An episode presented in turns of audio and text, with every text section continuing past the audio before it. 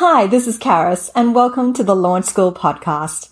Today we have a special episode for you featuring Launch School student Felicia and her latest interview with founder Chris Lee.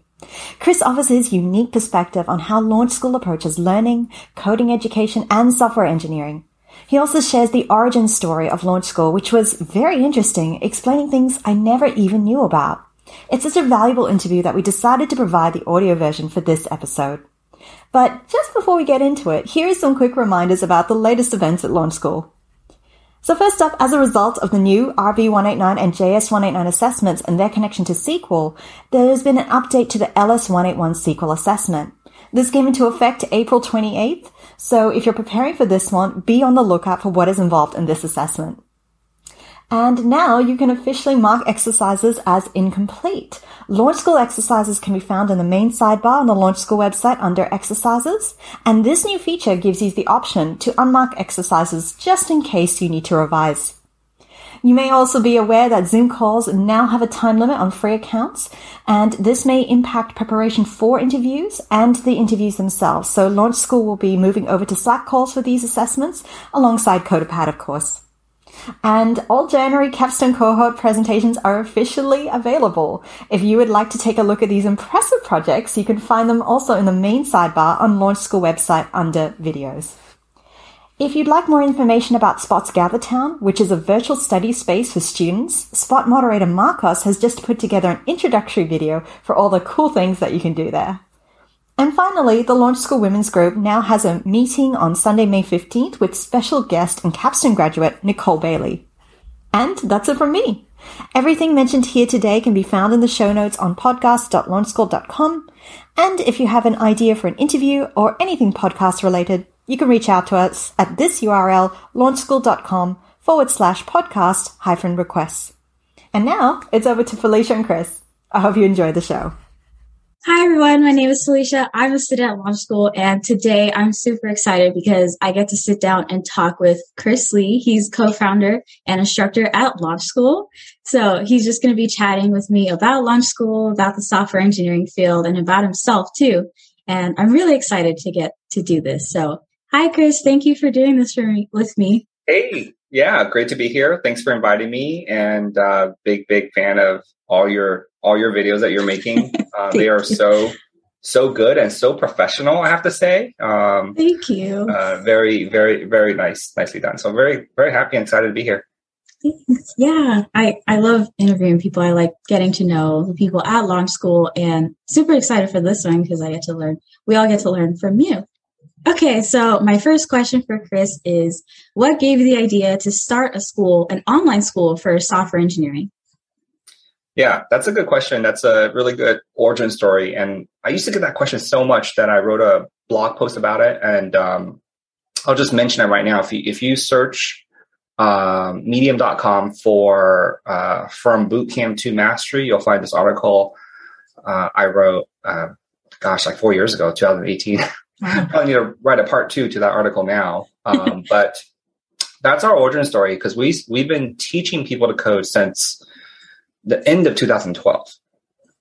So that, that's that's so by the end of this year, it's going to be 10 years. It, has been a wow. it's been a long time. Um, I, I've never done anything for 10 years. So you know, it's it's um, and I never thought I would. Frankly, uh, I'm one of those sort of people who jumped around a lot, wanted to do a lot of different things, um, but this has stuck for me, and I never thought I would do anything for 10 years and i also never thought it would it would be like teaching people to code like that was not on my radar ever you know um, even when we started teaching people to code um, there was a motivation to learn how to teach mm-hmm. in order to build a product for educators hmm. and and and teaching itself wasn't necessarily the goal when we first started but I think as with many um, interesting companies that start, you go in one direction and then you realize such tremendous market forces just kind of pushing you along. Um, there's that, uh, you know, I go to like a lot of startup or um, small business workshops or things like that, right? Videos and and, and in, the years before. Um, and one of the things I always ask you to look for is like when you when people are throwing money at you, you found something. Um, and that's the position we found ourselves in. So um, from day one, people wanted to pay us money to learn. Um, and we literally had to say no.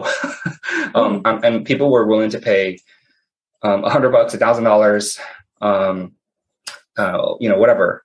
Um, and they wanted to learn software development mm-hmm. from experienced software engineers. And so, like in, in 2012, at the end of 2012, I I had you know 10 years of software engineering experience.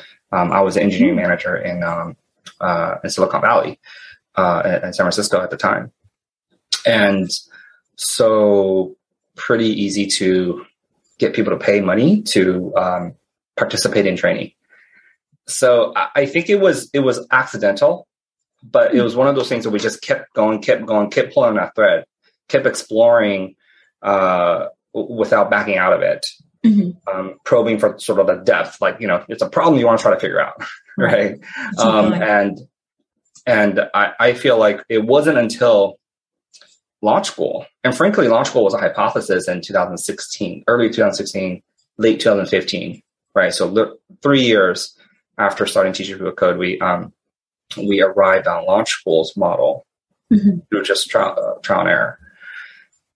Um, but even Launch School at that stage was a, was a hypothesis. I would say it's not until fairly recently, like maybe a year or two years ago, um, so 2020 ish, where you know, I really felt like, okay, we, we, we, we got this. Like, this is not that we've cracked like the education problem or anything like that, but um, we've certainly cracked it for a certain type of, of student, let's say, right, mm-hmm. right, with a, with a, with a certain type of goal.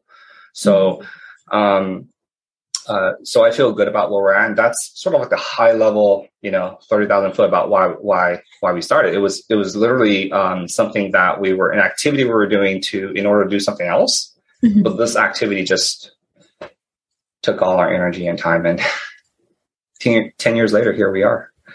Wow. It's amazing. Yeah, I have a lot of more details that I didn't cover that's in that article about all the various um, uh, experiments we ran, um, like every type of teaching modality that you can think of, we we probably did from synchronous courses, uh, part-time synchronous courses, full-time synchronous courses, asynchronous courses. Um, I, I, mean, we, we, we tried, you know, almost every single uh, uh model and arrived at what you see today um, at Launch School. Sort of this two two segments of mastery-based learning, async bottom up mastery based learning with core, and then top down synchronous with capstone at the end. Wow. Uh, it just it, it, it's it's not a intuitive uh, thing to arrive at, I guess. No, yeah, it took literally a decade for you guys to figure out this formula to arrive at what we have now. That's amazing. Okay, so launch school itself took a few years to become what it is now. But before it was actually launch school, it was called the Tealeaf Academy. So it was still a school for software engineers that was kind of morphing into what launch school is now. Yeah. So so Tealeaf Academy was a program that we had prior to launch school. So uh 2013 to 2015, something like that. The end mm-hmm. of 2015.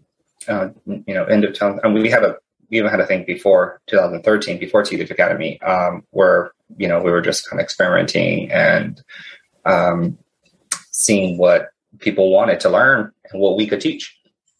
Um, so Tealeaf Academy was a result of that prior research and mm-hmm. experimentation um, in teaching people. Um, and Tealeaf Academy was great.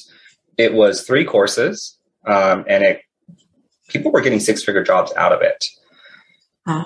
But what we noticed was there were people who could finish that three course sequence mm-hmm.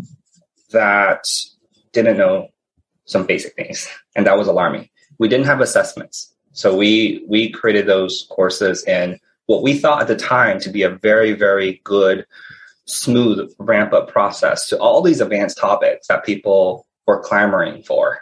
You know, because mm-hmm. what people would do is they would they would um, look at job postings and then they would say, these are the things we want to learn, right? Mm-hmm. Um, and so they would list all the job posting topics, TDD, APIs, you know, et cetera, et cetera. Uh, and so we were like, yeah, we can teach that, no problem, right? Because again, I had 10 years experience at that point. So all these topics were, were fairly like, uh, you, you, know, uh, I wouldn't say easy for me to teach, but like I had a lot of experience in, right? So no problem. So three courses for Tealeaf Academy.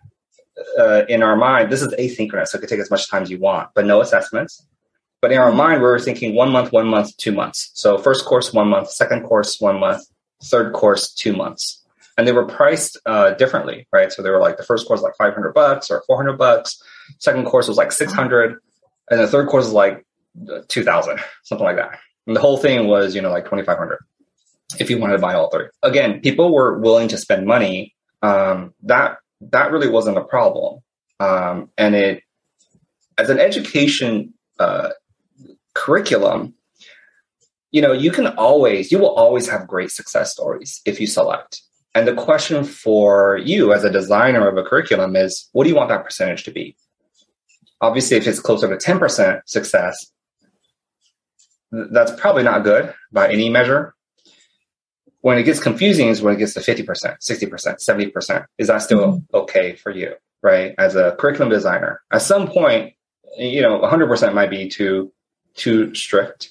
Mm-hmm. Um, but what percent is okay for you as a curriculum designer? And I think this is a question that all education institutions, not just coding schools and coding boot camps, but all education institutions um, have to answer for themselves.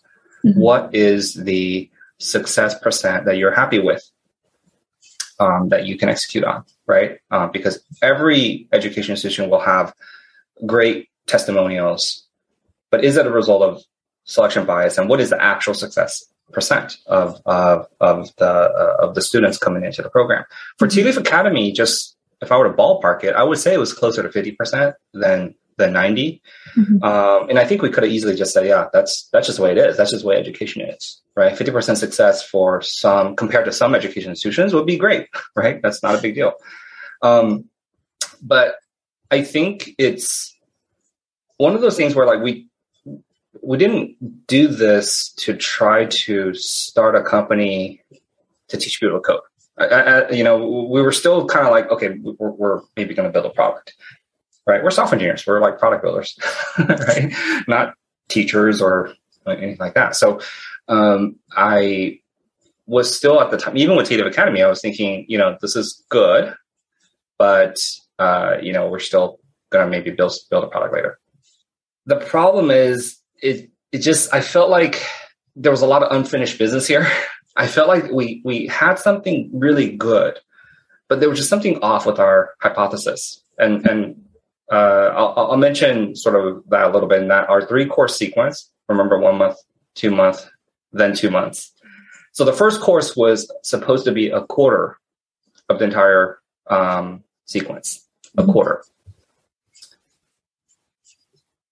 So the topic in the first course was basic programming plus basic networking plus basic database. right? So you laugh now because you know the Launch School curriculum now. Okay, that was the first course. The second course, one month, was introduction to Rails course. Nothing advanced, just introduction to Rails. The third course, the two months course, we, we, we had like over 100 hours of videos in that course. Mm-hmm. Um, TDD everything, integration with Stripe, uh, it, it, you know, integration with uh, external APIs. I mean, it was like a full blown app um, integration with AWS, all this stuff, right? Every, and everything's like TDD. That that that was what's in the third course. okay, so if you can finish that, of course you're going to be an amazing, uh, you know, uh, uh, marketable uh, software engineer. Problem is, people will go through this and at the end ask questions like, "What's inheritance?" Right? And we just do a oh sort of hit your forehead moment, like, how, you know, we covered that. Remember? Like, yeah, you know, I kind of do, but I kind of don't. right. Right. That just kept happening over and over and over because people would get stuck in a third course um, and we would try to help them. And of course, there's a problem when your explanation, they don't understand your explanation. there's a mismatch, right? When your explanation doesn't clarify, it causes more questions, and then you keep keep doing that, and you're like, man, what? You know, we, we talked about HTTP back in course one. It's like, yeah, you know, but I, I don't remember. So, so Launch School today, the entire core curriculum is that first course. Do you see the difference? Oh, like wow. that's what we learned. Like Tealeaf was such a miss, right? In terms of if you care, if you care about like people's actually understanding. If you didn't care about that, we could have just, you know, we could have rolled a lot of different ways going forward with Leaf Academy. We could have turned it into one of those like nine dollar per month subscription services, kept making videos. Um, I felt like there was a lot of different ways of moving forward. But the again, the key problem we were trying to solve is can we make sure people understand? Can we get close to 90%, 100% comprehension at the end? How do we do that? Right? Because uh, of course we can go make money, uh, you know, a thousand different ways with our courses. Or, or without our courses, just with our, exper- with our experience, you know, we mm-hmm. can go get a job.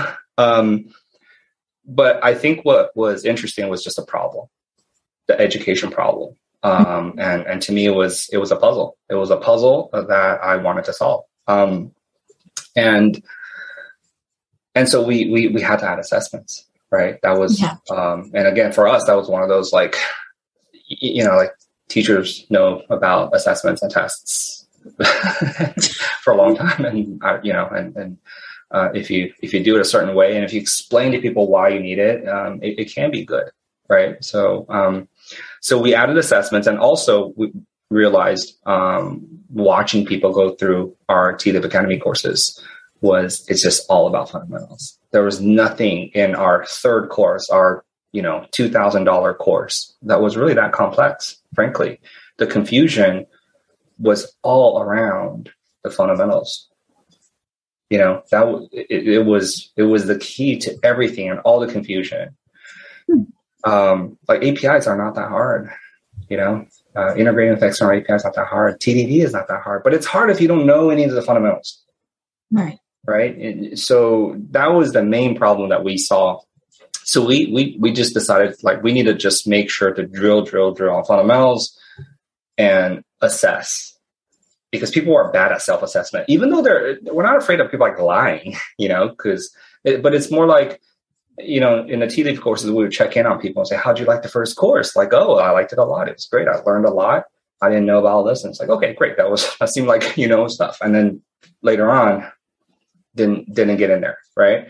yes. So so you need it. You need it later. Um, so that's how we came to Launch School, and that's why we, we why we rebranded too, because it was just a completely different thing from Tealeaf. We didn't want people to conflate the two. Um, and so in 2000, the end of 2015, so again, at that point, it was three years of, um, I think we realized the problem a year and a half into Tealeaf Academy. Because um, it takes a, you know, it's a four month course. So it takes some time for people to finish it and then we see results. And so a year and a half, we started to recognize the problem. And then we mm-hmm. started to work on launch school. It took like, took like a year for us to build it. So that's why you know the whole duration is three years not just like oh we recognize the problem we changed it right it was right. just a lot of work um, and uh, and then we launched Launch School at uh, end of 2015 beginning of 2016 um, and it's what you see today and we've been tweaking it a lot the curriculum but the overall nice. sort of pedagogy overall thesis of launch school is consistent mm-hmm. um, and it's been i think it's it's been it's been right in that now we now have capstone grads and core grads uh, who have been working for years and years, um, and and you know we get feedback, right? So it, it, has been it's been rewarding to sort of see that entire journey, knowing how hard it was. Um, and frankly, part of the reason it was hard is because we didn't, you know, we didn't have like education background uh, for, you know, for good or bad, um, and and just again trying to figure out sort of from first principles, quote unquote, and uh, from sort of a software engineering mindset of mm-hmm. tackling the processes and the system, um, and and coming up with uh, with what we have today. That's amazing. So from Tealeaf, you kind of figured out that mastery fundamentals and first principles is the way to go, is the way to teach it. And was that because of th- those people taking the test and, and not really knowing what was going on, or did you were you like researching other schools and boot camps and seeing what they were doing and just realizing like nobody was doing this yeah no we didn't look at anything else we had a lot of students like i said we it, it, we never had the problem of like where our students or anything like that I, and i think part of it is you know we uh, were fortunate to sort of start in when we started uh, when uh, we were among the first wave of coding boot camps right coding boot camps came about around 2012 hmm. 2011 2012 and we were in that we were in that burst. um, cool. uh, we just didn't take VC funding, and we didn't you know grow as rapidly because again we didn't feel like we figured out the problem. You, you know, like why why why you know money people were paying us money, so we didn't really have that problem. Uh, it, it, it, you know VC funding is great um, if you want to step on the gas pedal. You want to step on the gas pedal when you have a good direction to go. We never right. felt that you know, we never felt that we did had a good direction to go. Like I said, I, I wasn't happy with, I was happy with the results that we got from Tealeaf Academy. Even today, I get emails from people, Tealeaf grads, that are like, hey, thanks so much. And a lot of our Tealeaf grads now are like managers. And so um, I know a handful at least that are hiring our capstone grads now. That's amazing. So there are success Yeah, that's stories. great, right? So yeah so there was a there's a lot of success out of Tealeaf Academy. There was a lot of success out of those Tealeaf courses. Mm-hmm. I just wasn't happy with the hit percentage. Right. So in my mind, it's it's not just about it's about trying to reach for the ceiling because in education when you design education curriculum, I feel like you're always being pulled in two different directions. One is can you reach for a ceiling? Can you reach for the maximum uh, result, or do you want to serve more people? Like these are not two things you can do at the same time. Right. Right. Mm-hmm. So the, that's the hard part. The hard part isn't if you just do one or the other. If you say, I just want maximum uh, potential, easy, select, select aggressively. Mm-hmm. If you say, I want a curriculum that's more catered towards everybody, easy as well, because you, you don't have to worry about reaching for maximum potential, right? Mm-hmm. It's, it's more serving everybody. Mm-hmm. How do you do both? That that's not easy. That's not easy. Um, so I want to do that, right? I wanted to do both. Uh, otherwise, there's no point in creating yet another like uh, elite education institution that uh, just selects, right? Mm-hmm. I, I feel like that's not really you know, interesting. Like I said, I think this is the privilege of being a experienced software engineer, right? You're just like you, know. you can manufacture money with a job anytime you want. Mm-hmm. So it, that you know, making money w- was important because we want to stay alive, but it wasn't like the thing. It wasn't the thing. Um, yeah. So, uh, so the and also how do you design a curriculum that doesn't that minimizes harm? Because in education, I think it's so easy to attract people and then highlight the success. Mm-hmm. But then the people that couldn't derive any value out of the education experience, wasted money, wasted opportunity cost. So how do you minimize that? How do you minimize the opportunity cost and the actual cost, right? Mm-hmm. The, uh, to to to that experience if you don't have a good one. So this is why we we don't do annual plans, right? So so we have this system where I think all these things taken in consideration, mm-hmm. um, we want to have want to try to reach for one's potential and try to push to maximum result, but also be fairly egalitarian, uh, open, um, but also minimize people's um, minimize harm to people. Because in education, what I've noticed is uh, there, there's a lot of vulnerable people that, uh, especially career transitioners, right, that want to go into software, um, and it's very very easy to convince them to pay you money.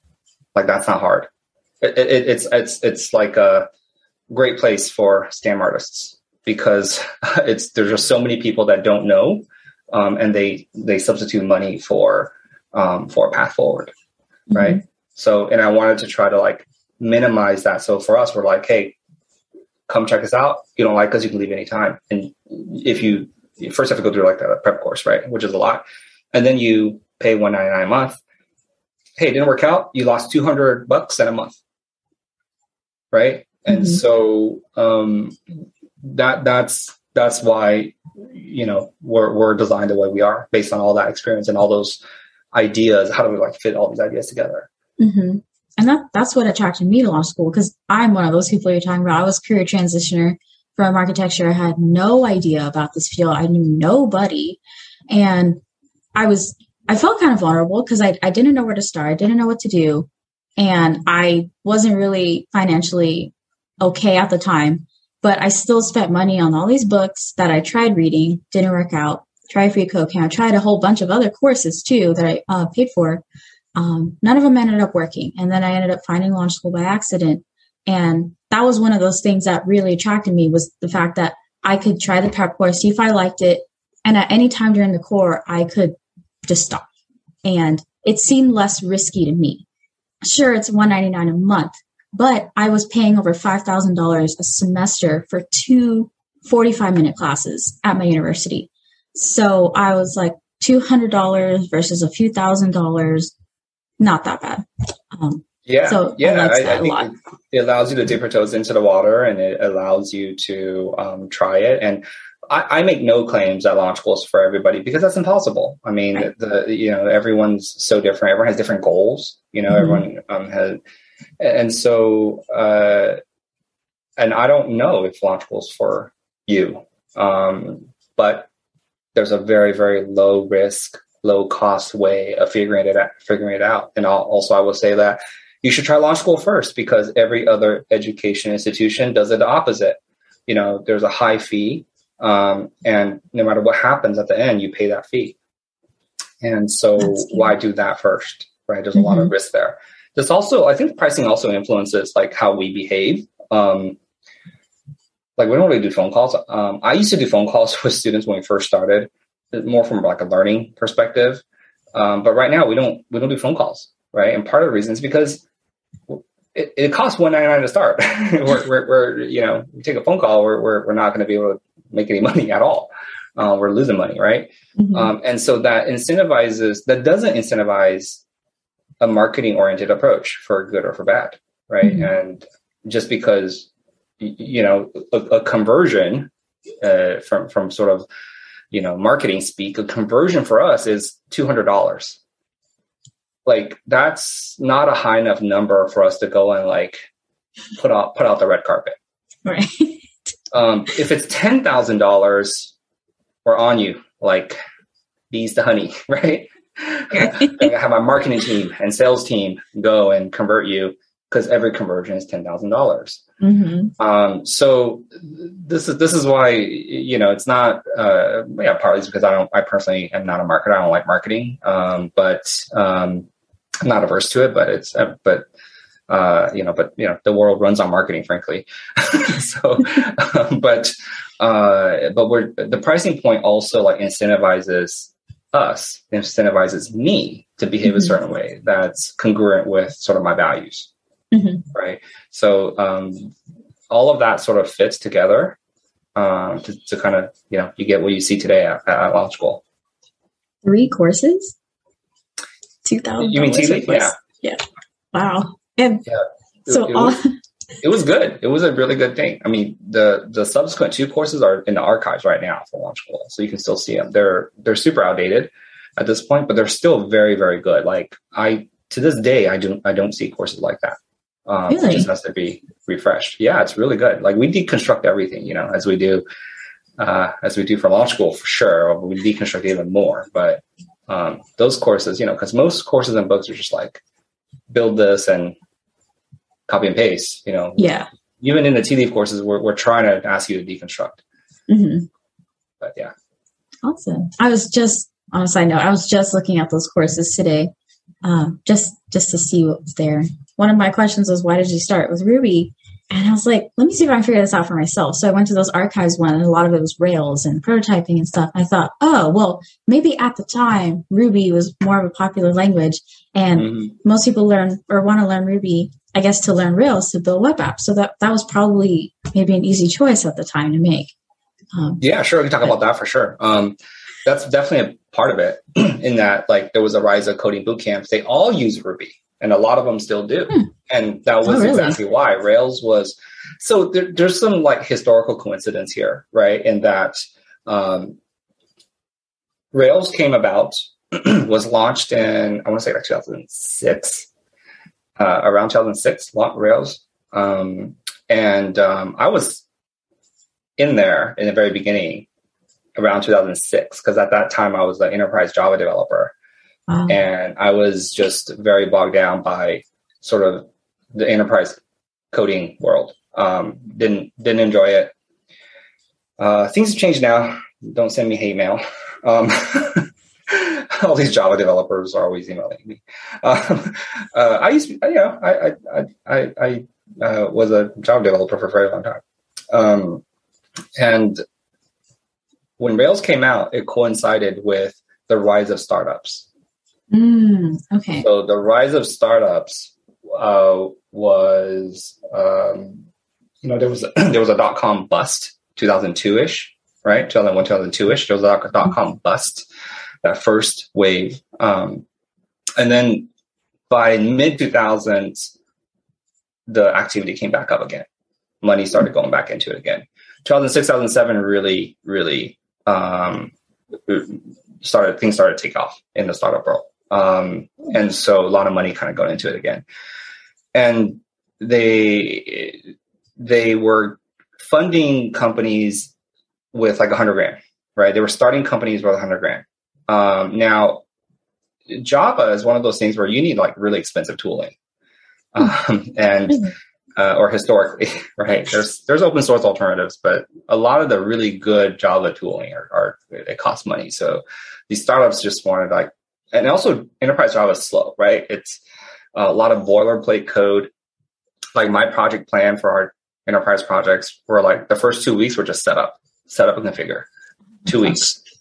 And so here's this Danish guy coming out with a video, like a five minute video that builds a blog in five minutes. Right? You're like, whoa, you can build a blog in five minutes. Um, I can like download struts in five minutes, maybe. um, struts is a Java framework, right? Java web development framework. Um, and so it, it, it, it, was just one of those things where um, uh, there was one meme at the time.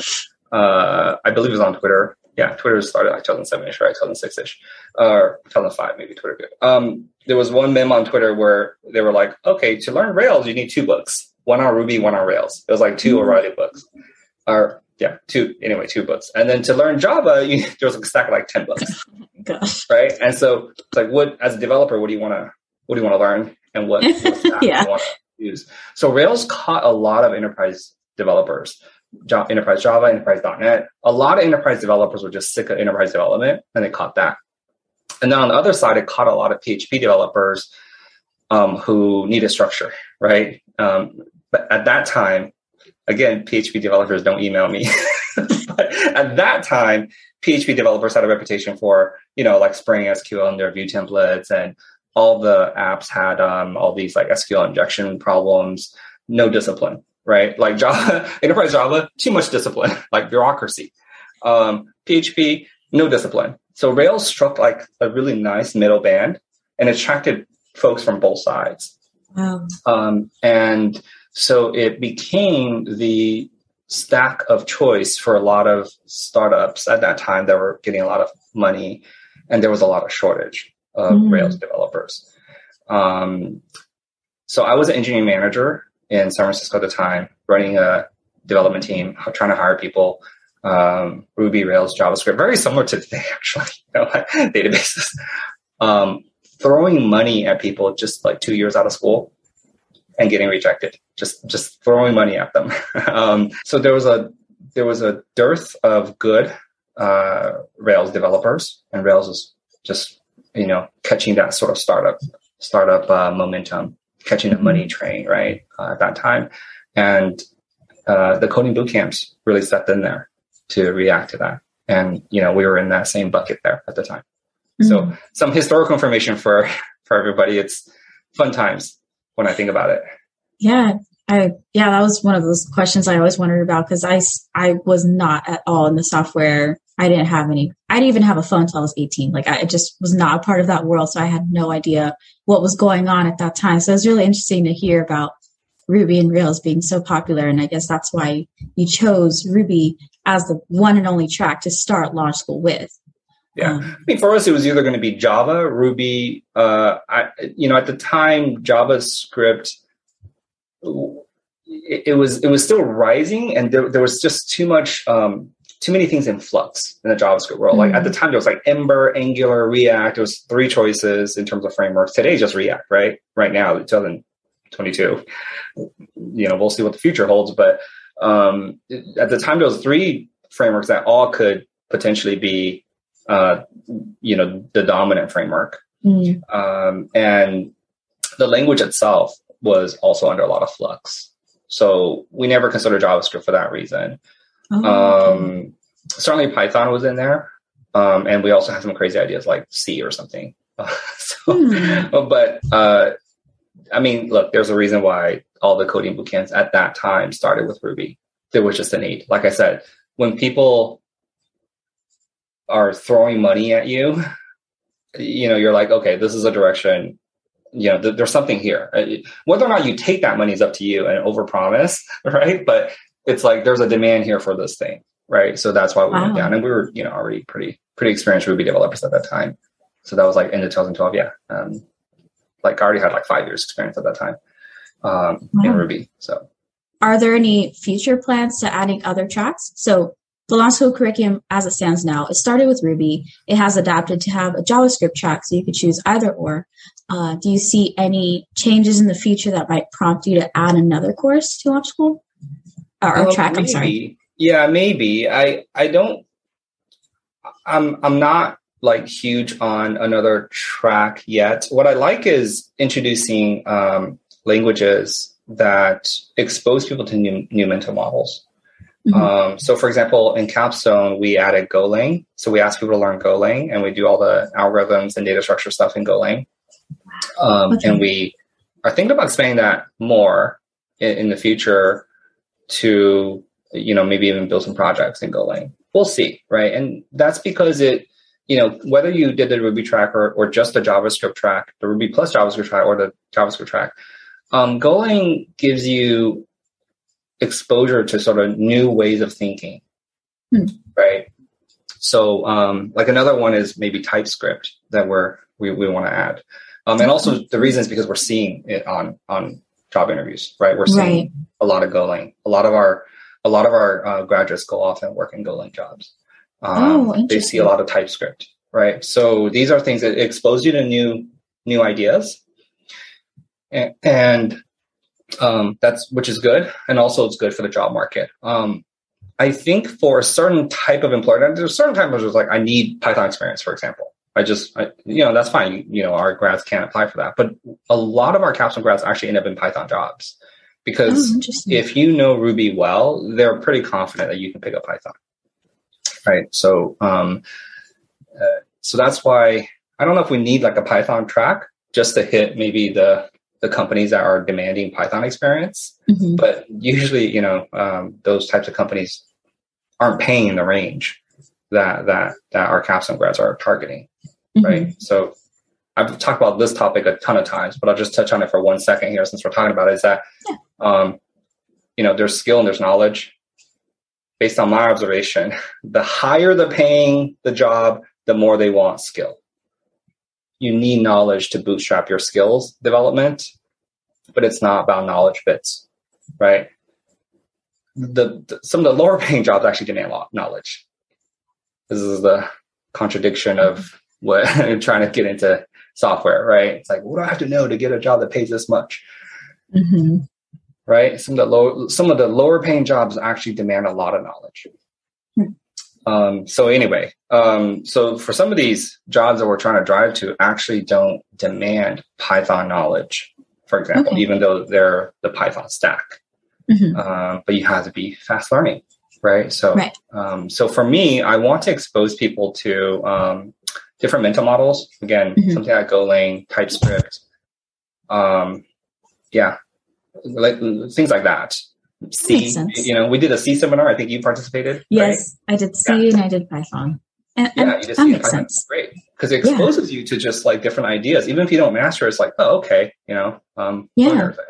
and I, I was surprised at how confident I was walking into the seminar after uh, doing Ruby and a bit of JavaScript, thinking this isn't that bad. I mean, maybe yeah. before I was doing launch school, I probably would have been a little more, more lost. But I was reading from a book, not trying to master anything. But I was surprised at how fast I could pick everything up. Yeah, um, exactly.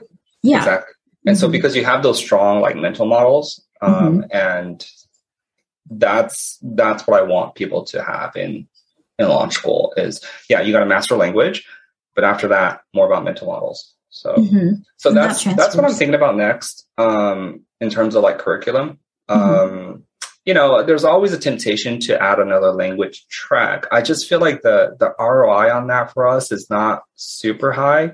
Mm-hmm. Um, but you know, it, it's never say never, I guess, because the curriculum is always um, a reaction. I just wrote this in Slack um, just right now, but like when we first did launch school, it, it, it was based on you know my experience. Um, I mean, it was based on what I saw with Tealeaf Academy and all that, but it was still based on my experience. Um, and like I said, it was the first course of Tealeaf Academy blown up to the core curriculum, right? And that's, wow. that's pretty, that's pretty crazy, right? Um, yes. So in other words, the core curriculum was jammed into one course. I um, could not imagine that. yeah, that's that's impossible. That, that's an impossible expectation for people to remember it all, right, and master it all, and then move on to the next course. And that's why we, uh, you know, are focusing on beefing up the current two language tracks we have, mm-hmm. um, exposing people to more mental models, and and not so much like another language track necessarily. But it's a reaction to the market. It's a reaction to um, what our capstone grads are seeing. Mm-hmm. So I wrote that in Slack, right? Like everything we do is is now based on that. It used to be based on like my my take, right. my experience. Mm-hmm. Uh, but when we first started, but now more and more it it's shifting away from like my personal preference and more towards what what the market is demanding of our capstone right. grads. Mm-hmm. Right. So we're going to react to that. And that makes sense. You want to push people out into the world when they start working with the skills that they're going to need when you know they're in the interview and they're being asked questions. They don't. You don't want them to show up and think, you know, I don't know that. I never learned that. And it's like, yeah, it's oh. a goal driven curriculum. I mean, we have a purpose. We have a goal. Uh, the requirements that we get, like you think about any course or any book that you buy, where does the author get their requirements to cover this topic with this right. much emphasis or with just barely a little bit of awareness? Mm-hmm. Where, that, where, do, where do those requirements come from? Yeah, and that was my next question: was how do you keep the curriculum updated? Even just this past week, you added an assessment and you took one away, and yeah. Being in this industry, everything is changing so fast and evolving so fast. It seems like over the course of just months or one or two years. Um, so how do you keep it updated? Yeah, it's a live it's a live thing for us. All courses, all content that we have, and that's this is why it's hard, right? Um, mm-hmm. I got I got an email the other day like, hey, freeCodeCamp is free. You charge money. well, why do you charge money? I'm like, we have staff and we like we update everything. Um, you know, and and freeCodeCamp has a different model. They have a donor model uh, right? They ask for donations. We don't ask for donations. So uh, it's just a different model, right? But we we are constantly working behind the scenes, always mm-hmm. updating. And there's a little feedback widget that's on our website. If you're logged in, you'll see it. It's on the side. Um, if you're on a regular um, uh, monitor. If you open, if you click on it and you, you write something in there, it opens up an issue for us that's tracked. And we, you know, we might not send you an email about it, but we work on it um, and we have staff working on it. So it's a it's a live document. And so for the assessments that you mentioned that we added and removed, yeah, I actually talked extensively about this on the podcast, season four, episode one, that was just fairly recently released. Um, but just to quickly rehash that, it's absolutely due to what our capstone grads are seeing. I mean that that's a really good example of that, right? We added a lot more content in the JS 239 mm-hmm. um, part. Um, and then uh, uh, we also added 189 assessment, right? For the, um, I guess we didn't take any assessments away. I think we just added. Um, but yeah, it's it's it's absolutely based on what we see. Um, there was a discussion today in Slack about our HTML, CSS stuff, right? It's a it's the same thing. It's based on um, again, not my personal preference. It's not a reflection of like my values about a piece of technology. It's just uh, what employers are currently asking for, and if that changes, we'll change. Mm-hmm. Yes, I saw that um, HTML, CSS, and I'm kind of concurrently going through that course and 230. I tend to forget things if I don't use it, so I kind of go through things as I need it in this course, and I noticed that too. And I noticed even in the spot, there's no even like study groups for 202. And I struggled really hard on the box model and stuff. And I thought, that's strange that we're not, I know it's not being asked in interviews, but we're not being tested on it. So how do I know that I really know this? So like I'm so used to our model of testing that without a test, I'm like, you know, do I even really know this? I don't like tests, but at the same time, I really need them for myself. And even with the J, uh, JS 239 interview, I haven't had that experience of working on a project and talking about it. And I thought, hmm, I made a project some year ago, two years ago. It's been such a long time. Do I remember how to do it? Am I gonna, am I gonna have a hard time in capstone because there's some skill that I haven't practiced yet in so that's kind of actually what I was worried thinking about today. I was talking to people in my group about it. Um, they're like, "Oh, you'll you'll be fine. You'll pick it up." But I'm still, yeah. you know, kind of yeah, curious. I think you'll be fine. I mean, I think it's also a bias in that, like most, the vast majority of our our grads are not getting front end roles. They're not targeting front end roles, so that that has that tint to it. Um, again, if that changes, then I'm sure they're going to get all these questions on HTML CSS, and then we'll add the assessment back. Mm, you know, okay. we used to have a pretty severe HTML CSS course, along with a book on the open bookshelf, along with an assessment really hard. People would spend months in that course, right? So, um, and but again, the problem is this: we, we just weren't seeing it on interviews, and then the feedback. You know, people give us feedback all the time, including after they finish. And so one of the most consistent pieces of feedback we got was, hey, that HTML CSS course that I spent three months on was like complete not useful. Oh man. Right. Okay. Um, and so, so we revamped that course. That was that used to be called 201. Now it's called 202. That's why that course is 202, right?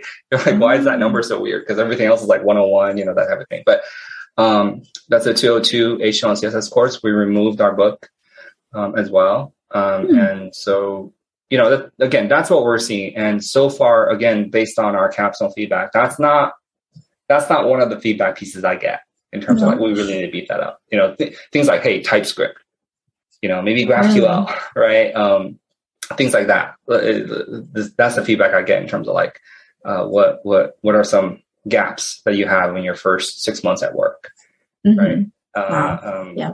Never never HTML yet. That just doesn't happen. but hey, if people see this video and they do, and they and they and they go, hey, you know, that's that's wrong. You know, in my job that happened. I, am a, you know, we'll add it back. We'll add the assessment back. It, it, right? Like, I said, the curriculum is live. This is not a a statement about anything. it's just right. feedback, right? We get feedback from employers, from interviews, and then we update. The, the, the launch school curriculum is basically a, a giant cheat sheet for you. Right? You can think about it like that do you find that employers are looking for engineers who have networking experience? And I ask this because uh, before I started course 170, which is a networking course, or 171, can't remember. um, I guess you guys updated the course to add more information because you realized that there was a need for it. I guess people were being asked about it. Do you still find that now? Um, is that more of a thing um, in the software engineering field to know more about networking? It doesn't come up directly like um, or at least uh, uh, rarely i guess. Um, but networking as a, as a general topic is very very big. So specifics will come up right? Mm-hmm. specific um, like protocols. Like you know this protocol. Have you used that protocol? Um, what we cover we did update the networking course. Uh, it's been a minute. It's been like a year or so. But that's a course where we beefed up right? Mm-hmm. So for the HTML CSS, we tone it down a little bit. For the networking, we beefed it up a little bit. Again, mm-hmm. why? You know, again, based on based on interviews, based on what we see, um, and also based on uh, the knowledge that we need you to have when you come into Capstone, right? Because we okay. need you to do like just in time learning to do Capstone. So it's more like it's a building block of these higher level ideas that we need you to have. And on interviews that we talk about talk about here, maybe not directly quizzing you about like you know um, how does a TCP handshake work or something like that, you know. Um, but it's a lot of the conversation like implied, like you should know, um, like the difference between like TCP and UDP, mm-hmm. like just generally speaking, right? Um, so uh, and the fact that like you know uh, uh, like in capstone projects and in conversation interview conversations um, you'll talk about other protocols besides http right so it'd be like here's another protocol that rides on tcp mm-hmm. right so like statements like does that like blow your mind or is that like okay cool like i can get that right um yeah. uh, right uh and and or if it's, you know there's like a video we watch in capstone for example that talks about um how they improve the system improve the system. They, they switched out TCP with UDP. Hmm. Okay, so like improve. there's some cost. There's like what's the downside of that, right? So you have to know that mm-hmm. like intuitively at a high level. So networking comes up like indirectly like that in conversation, and when mm-hmm. you're trying to build again strong mental models for um, various trade offs and, and maybe other protocols that you're working with. Um, but uh, but yeah, I don't know if it's like grilled specifically. You know, I think it's one of those things in interviews when people talk to you and just like, okay, you don't know that, right?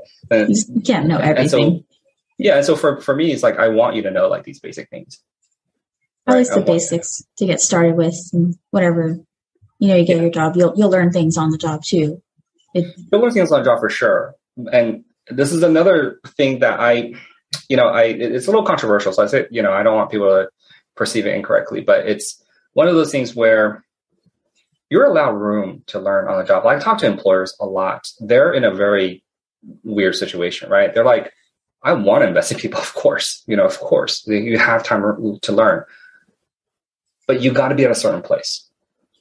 You got to be here to learn here, to learn mm-hmm. this much. But if you're way down there, I, I can't give you a year to learn, right? Like mm-hmm. that's that's not that's too much time. Um, so I need people to be here, um, and I think it's there's a lot of people that say, well, there's you know junior developers, no one's hiring junior developers, but I think there's a problem with who is defining that, right? So like every company gets to say what kind of input they can take. Right. Right. Like even our capstone grads, a lot of them get titles like senior software engineer look, they're all they're all junior. They're all junior, quote unquote, right? Title, I mean, it, it can say whatever, but they're all like kind of new to software. But they're at a place where they can ramp up in a period of like a month, two months.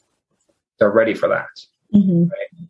Um, and I think that's where people need to get to, right? Mm-hmm. Um, so I, I think a lot of education institutions will say, hey, if you just go to our come to our training and after three months, four months, five months, you'll be a junior software engineer and you can go apply for junior jobs. And then when they can't find jobs, they blame companies, but they really should be blaming their school or their boot camp.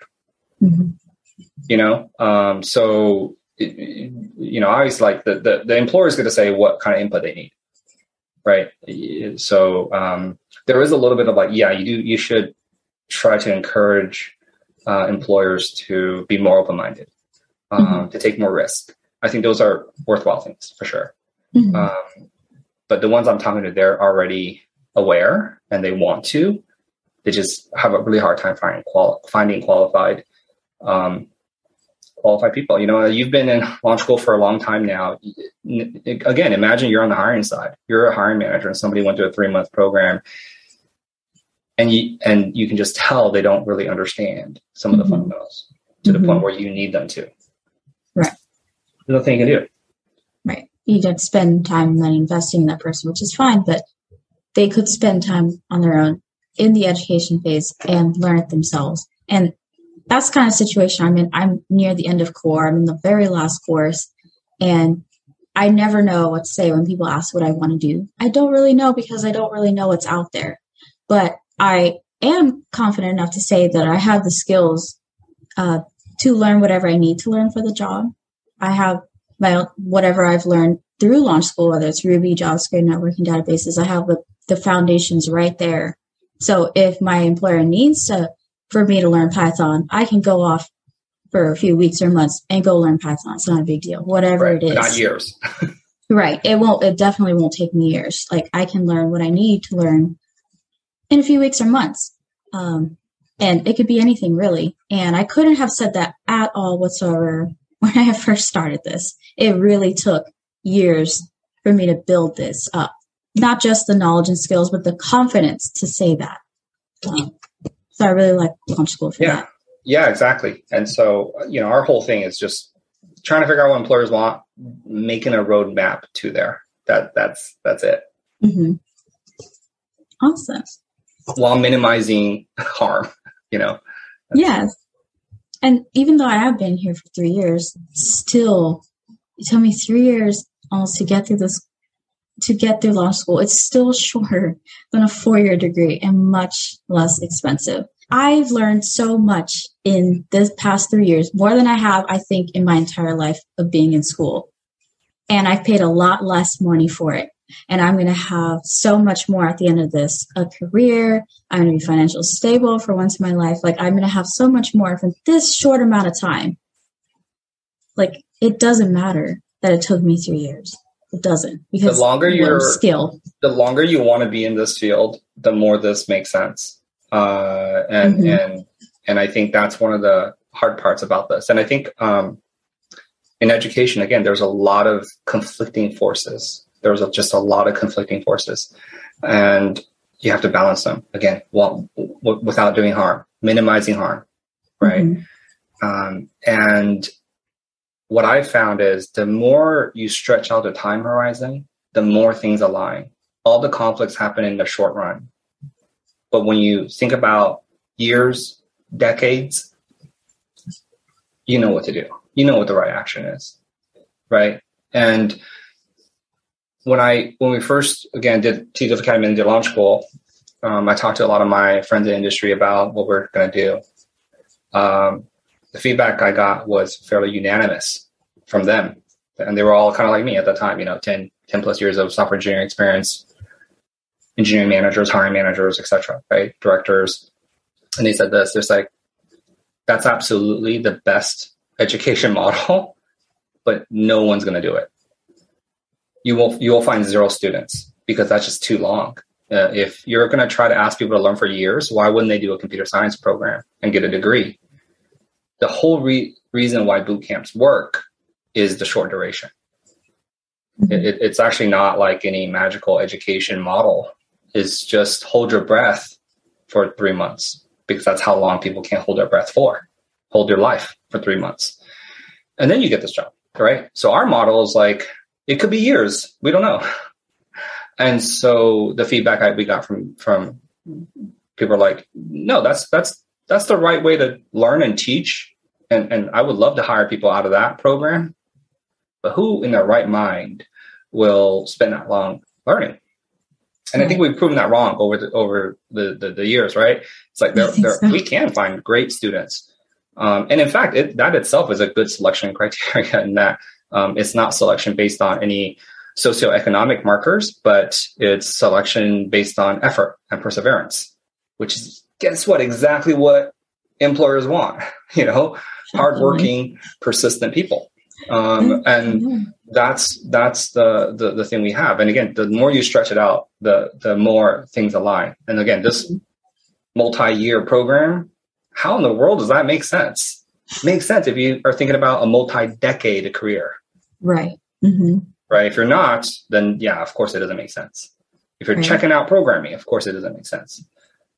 Right. Um, that makes sense. So so that's that's the that's the mental model I've had in terms of operating launch school mm-hmm. is just thinking more long term. Every time I'm there's a confusing point, think long term, it becomes more clear.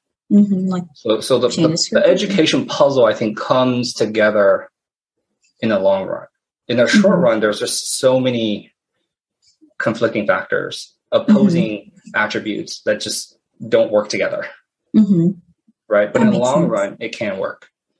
And that's funny because you actually just kind of answered my next question uh, was did you think that it was do you think that it was hard to convince people of this? When you figured out that you needed to kind of revamp the curriculum you knew it was going to take people longer to get through the material to learn the basics first principles. So that trade-off of going through it fast and getting a job versus slowing down spending more time to do it lowering the cost that must have been difficult to try to convince people that this was going to work especially because it was a new thing that you're trying to do. But now having what five six seven years of experience now launch school going on for this long we're we're starting to see proof and proof that people are being successful. And not just graduating capstone and getting a job. It doesn't just stop there. And i think people forget that. I forget that um, it's a long-term investment in our in our career so i graduate i get a job but i'm going to be doing this for 5 10 15 years and it's just going to compound over that time a lot more than that a long time and i think are you 50 I could go a long time. And I think that's why it's important now for people to understand now Launch School can show you the numbers. And so this yeah. people, this person's graduated Launch School three, four years ago, and look yes. where they are now. Now you have exactly. the proof, and you can show people that this works. Exactly. Yeah, we have we have uh, you know, our if our whole program is based on long term alignment, then show me the long term proof. And we have that for launch school. Again, we started at the beginning of 2016. Mm-hmm. We're six years into it. We have people who, well, they're not six years because they have to do core and then do capstone and then get a job. So um, I think our and, I, and we and we started capstone in 2017. So we had um, uh, capstone grads landing hitting the market like in 2017 till 18. So, but we have capstone grads now like three, four years uh, in, in the workforce, and they are they're they're they're killing it. You know, they're they're doing really really really well. Um, so that's the thing. This this thing works. I can say that now. Mm-hmm. works. Proof. Our hypothesis was correct um, mm-hmm. in, um, in in in focusing on fundamentals, and there's a payoff. The slow path, there's a massive massive payoff. Um, otherwise, it's not better. slow by itself is not better, right? Right. Slow is only better if there's a better payoff later. Mm-hmm. Um, and so we we can point to that now mm-hmm. uh, for sure. Yep, and that was my next question: was Do you think, with the way launch school teaches, again, focus and emphasis on mastery fundamentals, first principles, will hold its relevance even ten years from now, fifteen years from now, knowing the kind of field that software engineering field is, the tech industry, how it changes constantly. It we could have languages, tools, technologies that we've never even heard of in just like five years. So, do you think launch school as it is will still be relevant even in that time? Yeah, I think I think I mean there is change at the level that we are operating at, um, which is the language language basics, um, networking basics, database basics. But it's much much the change is much uh, faster at the higher levels, the framework levels. Mm-hmm. Um, like I said, um, less than ten years ago, uh, or maybe even around five years ago, there was a question mark of like what is going to be the dominant front end framework. Today is React, but if you look at the React ecosystem, there's a lot of just turn and, and, and new things coming out all the time. Mm-hmm. Um, and then, of course, you have a sort of a new gen coming up, JavaScript frameworks. Um, and so we won't participate in, participate in that in core. So core will just be, we have to update the language as it goes, right? We have to update maybe um, a Postgres version because we use Postgres in our database course, right? We have to do stuff like that. Mm-hmm. Um, that's more maintenance. So, uh, you know, um, but not anything like Ruby 3 is coming out. So we'll have to update our Ruby curriculum, Ruby 3. Hmm. Um, so things like that we'll always do, right? But not, not, uh, nothing dramatic for us. Um, and and you know th- that's just the nature of having a curriculum. You have to constantly update it. Mm-hmm. Um, but even if we don't update it, I think the concepts, if you can you know, do a little mapping from the updated syntax with the concept, I think it'd be great. It'd be fine. Mm-hmm. You know, um, but we're we're gonna you know we're gonna update it too. That's awesome. I like that sense of stability. It'll always be there. The fundamentals don't really change, even if they don't really change in such a long time period. Um, but in the next 10 years, do I expect dramatic changes to the fundamental Ruby and JavaScript syntax? You know, probably not. Um, there might be other things that come up, new language features for sure. Um, and we'll update those, right? We'll, we'll, we'll update that as that comes. But, you know, like fundamental SQL syntax, uh, I don't think that's going to change, right? Right. So, good to know. I mean, there's like product specific syntax, right? Like I, this is this is my experience. This is by the way why launch school like we we use like like open source tools, right? So um, in college, I took this database course. I liked it a lot. I learned a lot. I didn't know at the time, but it was uh, well, I, I, knew at the time, but I didn't know how uh, detrimental it was. But it was all Oracle. it was like all Oracle databases. Um, and I became really good at it because I was really into it, and I became mm-hmm. really good at Oracle. And then I went to work for IBM. They had their own database. It's called DB2, and so for the most part, yeah, it's all fine, the basics. But there was some special stuff in the Oracle database that DB2 didn't have. And I was like, why did I learn this? why did I? And I later found out, you know, Oracle made a big donation to my school, and that's why. But, um, oh. but that's why for launch, I'm like, I'm not, I'm not picking any proprietary tools.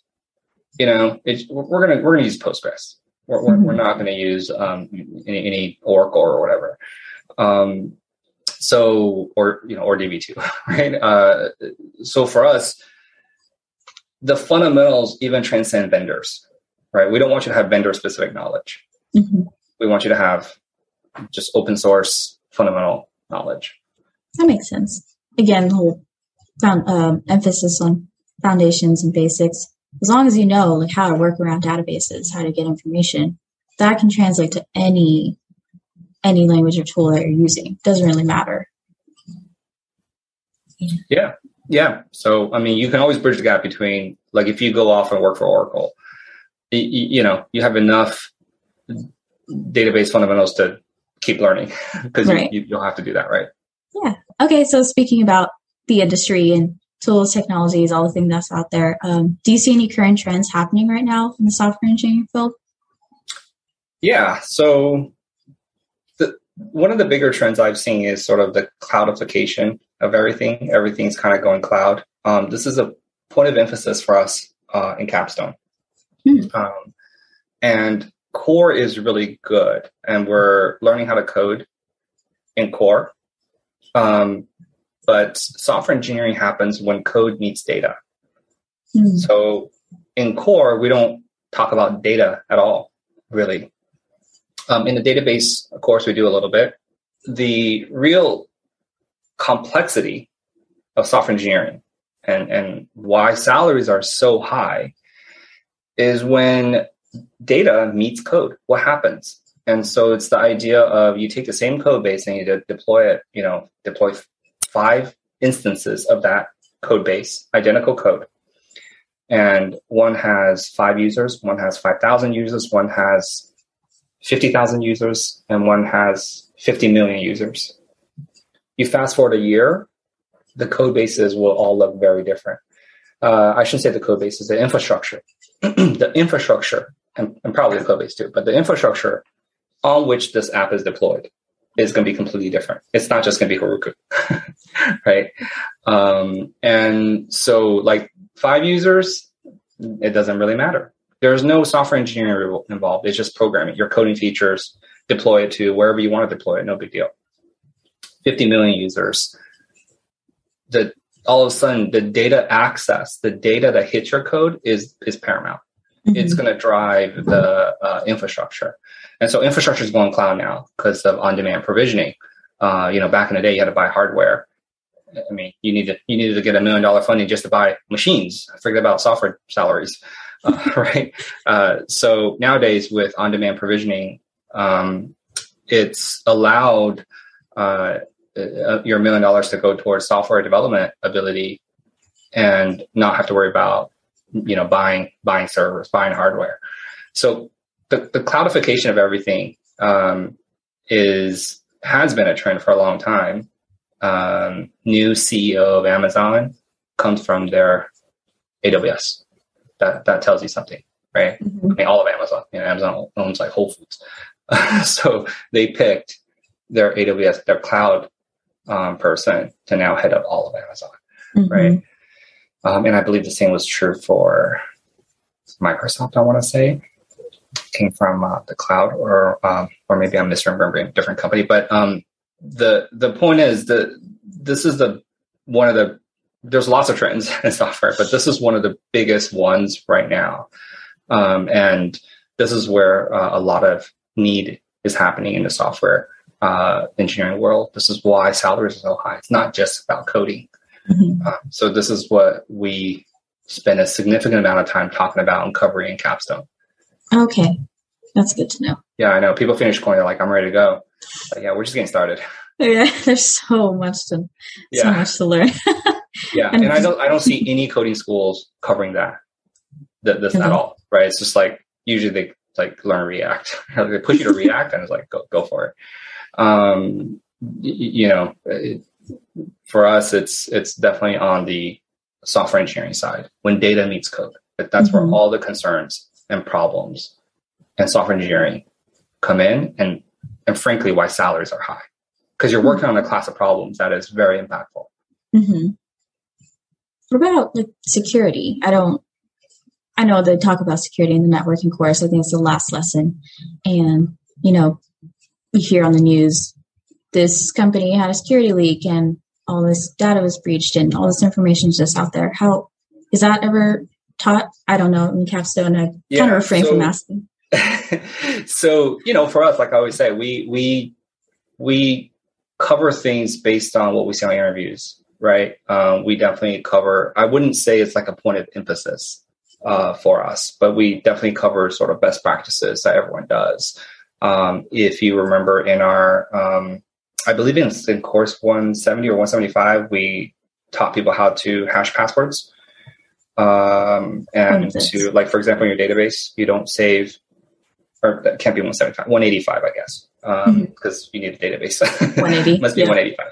Um, how to hash passwords. Uh, you don't save, uh, you know, plain text passwords as plain text in your database, right? You have right. to you have to hash it. So uh, we cover sort of best practices like that. We do have capstone projects that cover, um, you know, various aspects of security. Um, like we had a secrets manager project. Um, so, uh, and also uh, as you're building, you're picking up sort of again industry best practices. Um, that's that's security is a cross-cutting concern in every aspect of software development and software engineering, right? So it's hard to cover like that one topic, period. Um, and also security is is a dial that you get to pick in your mm-hmm. in your development, and it's not always put at the 100% mark. Mm-hmm. It's okay. just like building a house. Like if you have a safe in your house, like how secure is your house? It's like, what if somebody throws a rock through the window and climbs through it? Yeah, that's illegal there, you know, at some point the legal framework comes into play. Right. Right. But you're not going to be like, I'm going to put iron bars on the window. But what if you have a blowtorch and cut the iron bars? Yeah, they're going to get in. right. Oh, so it, it, it's not like it has, it, it's like secure to the point where it's Fort Knox and, you know, nobody can get in, period. Um, that's almost, um, you know, implausible right? So for security for software systems, it's a very similar thing where we have to employ best practices. We have to put locks on doors, mm-hmm. um, and we have to have you know knowledge of industry best practices and standards. Okay, that was interesting. I didn't have a question, but kind of just prompted me because I'm hearing on the news a lot all of these data breaches and stuff, and it's like, come on, like really, what's going on? And I'm wondering like what what the problem. All of a sudden, there's incentive. If you if you hack a system now, you can get six hundred million dollars mm-hmm. instead of instead of you know a little bit of money. You can you can get that much. So mm-hmm.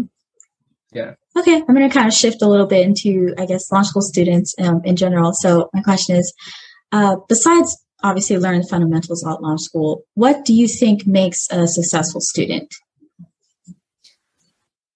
Um, I mean, there's there's a lot, and I think most of it has to do with non-technical uh, ability. Um, it's you know positivity. Um, that's just number one. You know, got to be positive. Um, professionalism, right? So positivity and professionalism. There's we you know we we've been teaching for a long time, and we've um, had a lot of different students come through. I would say um, for me, for launch school now, I'm, I'm fairly fanatical about the community in terms of enforcing standards. You can see that sometimes. Maybe it's a little bit too strong-handed sometimes, but um, there's a reason for that. Because what I've observed is that the default behavior of online communities is is like a frat house.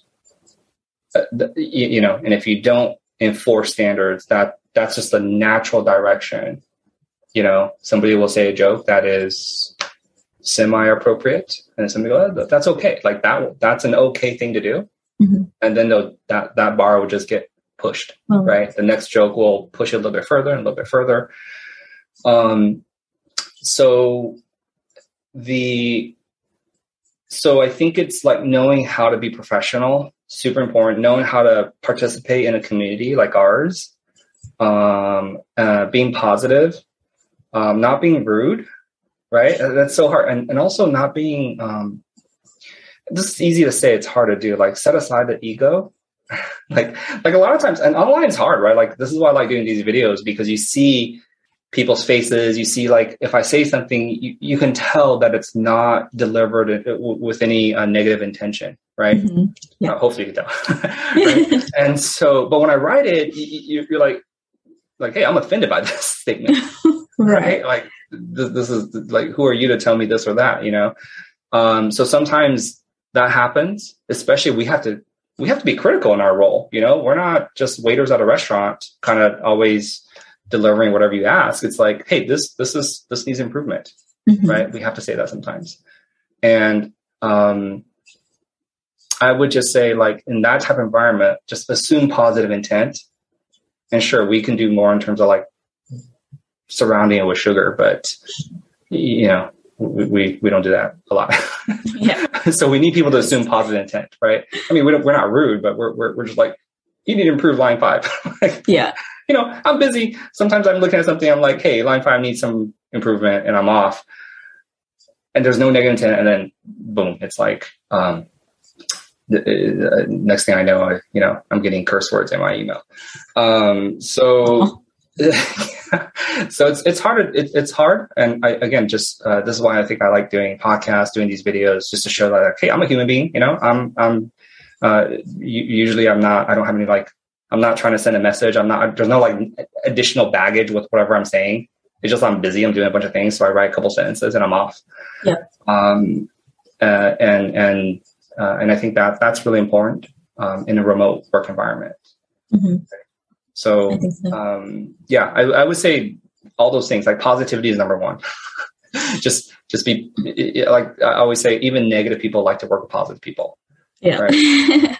so, uh, so just, just, uh, work, work on that. If, if, if that's not like, that's not my natural demeanor, uh, being super positive, but over the years, I've, I've sort of found a way to derive joy out of work. And that's really helped a lot instead of work out of like fear or work out of um, uh, you know a place of like obligation because I have to. Mm-hmm. Um, you know, people always talk about imposter syndrome, and I think it's natural and okay. But I think one of the most devastating side effects of having imposter syndrome is being fearful. Um, I've worked with a lot of different people in my career, and I would say fearful people are the most difficult to work with because you don't know what they're going to do. They behave weirdly. you know, um, it's hard to have an objective debate about something because there's a defense mechanism that kicks in right. when people mm-hmm. are scared. It's like, oh, you're attacking my work. Am I going to get criticized? Am I going to lose my job? Right? It's like all the, the wheels start turning. You can just tell, right. and the behavior is just odd. It's odd behavior. So imposter syndrome is natural, but I would just say don't work out of fear, right? Don't work out of um, uh, that. That's number one. Um, work out of positivity if you can. Mm-hmm. Yeah, I kind of felt a little bit of fear coming towards the end. Um, kind of as a side note, knowing like people always say, "Oh, you're so close to the end. You're so close to capstone," and in my head, it's I'm like freaking out over these tests and uh, assessments, and I see how much work ahead of me, and I think sometimes it gets to me a little bit. Um, I'm trying to learn to get better at that. Yeah, but you say that, but you're here making videos. You're active in the Slack, but yeah, it, it it's it's hard. I mean, uh, this is on top of everything else we've already talked about in throughout launch school, which is like persistence, studiousness, those type of things, right? So um, just in terms of like personal attitude that you can change, um, I think it's just like again, try try to try to be positive, try to be enthusiastic, um, and and be professional. I think these are super super critical to mm-hmm. to not just do well here at launch school, but like that's what employers are looking for, and everyone wants remote jobs nowadays. Like that's even more important. Yeah, you know, you don't have the body language to help convey your message. You don't have lunches. You know, you can't take a walk. Um, so it's even more critical to like be open, be positive. Mm-hmm. Mm-hmm. Yeah, those are things that I've learned too, being in Launch School for this long. I feel like I was a completely different person from when we first met. I was just, I was so shy. I was terrified of having to reach out to people online. I didn't really even know how to act with people online because I've never done an online school before. I was so used to being with people and learning in a classroom with other people. And so there was a lot of mental shifts and habits that I had to change. Um, and it was kind of hard and growing out of my shell, learning how to talk to people. And those are skills that I didn't think that I would get coming to Launch School. I just thought, oh, I'm going to go to Launch School, learn fundamentals. I'll be really, I'll learn all these skills and learn all these languages and, and things like that. But I never thought about the non-technical side, the soft skills that you need. How, and that, that comes even from the assessments too. Can I talk in front of someone about my code? Can I, you know, can I keep my cool? Can I reach out to people that I don't know, ask them for help and, you know, offer advice or help of my own. And that just came with the experience of, of going through this and forcing myself or pushing my boundaries.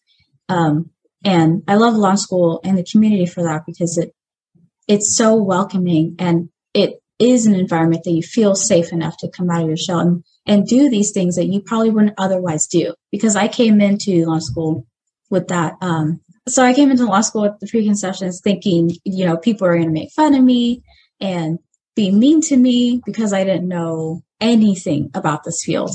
And so I naturally came in thinking I was just going to study by myself, stay by myself, not talk to anybody because that's just, that was kind of person I am. Uh, that's how I was comfortable. But I've really it's grown. I mean, I think, look, everyone has all these requirements for their employer. Like, it's like, what kind of job do you want? Oh, it'd be great if it was remote. I can work from anywhere. If I, you know, if I have to do something in the daytime, pick up my kids from daycare in the middle of the day. I could do that without, you know, having to like, you know, ask anybody, right? As long as, not, as long as I'm not missing meetings. Yeah, sure, of course. All these jobs that our capstone grads are getting for the most part are like that. Very, very few employers are like, oh, you have to work these hours or, you know, whatever, right? There's meetings you have to attend. But on the flip side, it comes, you have to have accountability. Right. You have to have that professionalism, right? You have to have empathy for your colleagues. You have to um, be proactive, mm-hmm. right? You have to, there's a lot for you too, right? And by the way, I want to make a ton of money too. I want all that flexibility. I want to work from wherever I want and I want a ton of money. And mm-hmm. all those things are available to you. But it's, it's going to take more than just memorizing some JavaScript, right? It's, yes. it's, it's going to take more than that. Yeah. Um, that, that, all of that comes from, um, learning how to handle yourself right? Because some people mm-hmm. can't handle it. It's it's it's hard. It's too ambiguous and it's too unstructured. But the best jobs are unstructured. The best jobs lack structure, right? Because if you're if you have structure, all of a sudden you're like, oh man, I'm I'm being told what to do like every hour. That doesn't feel good. Yeah. Um. So yeah, it, it takes it takes all of what you just described. Um, mm-hmm. Again, just making these videos is great. it's, it's absolutely Thanks. necessary. You know, it's it's it's a huge part of community building and um, building trust. and um, yeah. you know that that's uh, at some at a certain salary level, trust becomes more important than anything. Yes, especially if like you're gonna pull down their code onto your laptop. Trust is so so so important, right? So it's absolutely not again memorize some syntax and I go work for a job and that's it. You know, mm-hmm. it's absolutely not that. Oh yeah, the the soft skills and the non-technical part huge, huge part of launch school. To me, sometimes I think about that even more than the actual technical knowledge that I know. When I think of myself now and think how employers are going to look at me, I think I can talk in front of people now. I can interview. I can do these, you know, I can meet people, things like that. All these other skills that have nothing to do with JavaScript and Ruby. But it's like in addition to those things that I didn't even know that I was going to have. And that's so amazing that an online school like provided that for me when I didn't even have something like that at my university or college in person. So very grateful. You know, at some point, community and culture of an organization overrides everything else. And for me, what we've like the thing that I'm most proud of at Launch School is not that we have written 12 books or that we have, I don't know how many, 20, 30 courses or that our average salaries are over 120 USD now. It, these are these are like side effects. These are all side effects of the, the, the salary numbers and all that. Side effects of the culture we have, the community we have. Um, and I think it's like it's every education institution. It's it's hard to like isolate the teaching effectiveness versus the student, mm-hmm. right? It, it's, it's hard to say like like the teaching effectiveness was 80% of why the student got this result, right? If you pick the best schools in the world, pick MIT. I mean, the inputs are really good. You know, they're they're taking like the the the best of the best of the best, um, and it, it you can say, well, what if, like you, you can probably pick most good teachers, they probably do fine, right? It's one of those things where like you know a, a, an average to good coach can probably coach the the best teams, right? Uh, um, obviously, you have a best coach that's better, but it's hard to like isolate the two things in any education education institution, mm-hmm. right? So, like every education institution holds up like their results. Yeah. But I think the question always is like, was that because of your awesome teaching, or is that because the student was already awesome, or or I'm sure there's a combo, but what is that combo? right? Mm-hmm. Is it mm-hmm. like 10% teaching and 90% student awesome, or is it 90% awesome teaching and 10% student? Like, what, like what is that? um, and and that's always a question on people's minds. And I feel like the answer to that isn't really try to isolate because it's impossible. It's impossible to isolate. The question is community. Uh, the, the answer is community and culture. It's a culture of studiousness it's a community of people willing to give.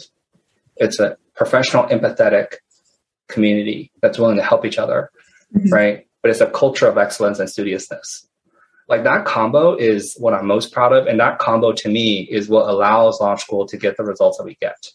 Mm-hmm. It's actually not like our assessments. I mean, that's important, but um, so much more to that. It, it's there's so much more to it than that. Yeah. Mm-hmm. So um, that's the thing that I'm I'm I, I, I really look at what we have and I go, you know, this is something. This is something special.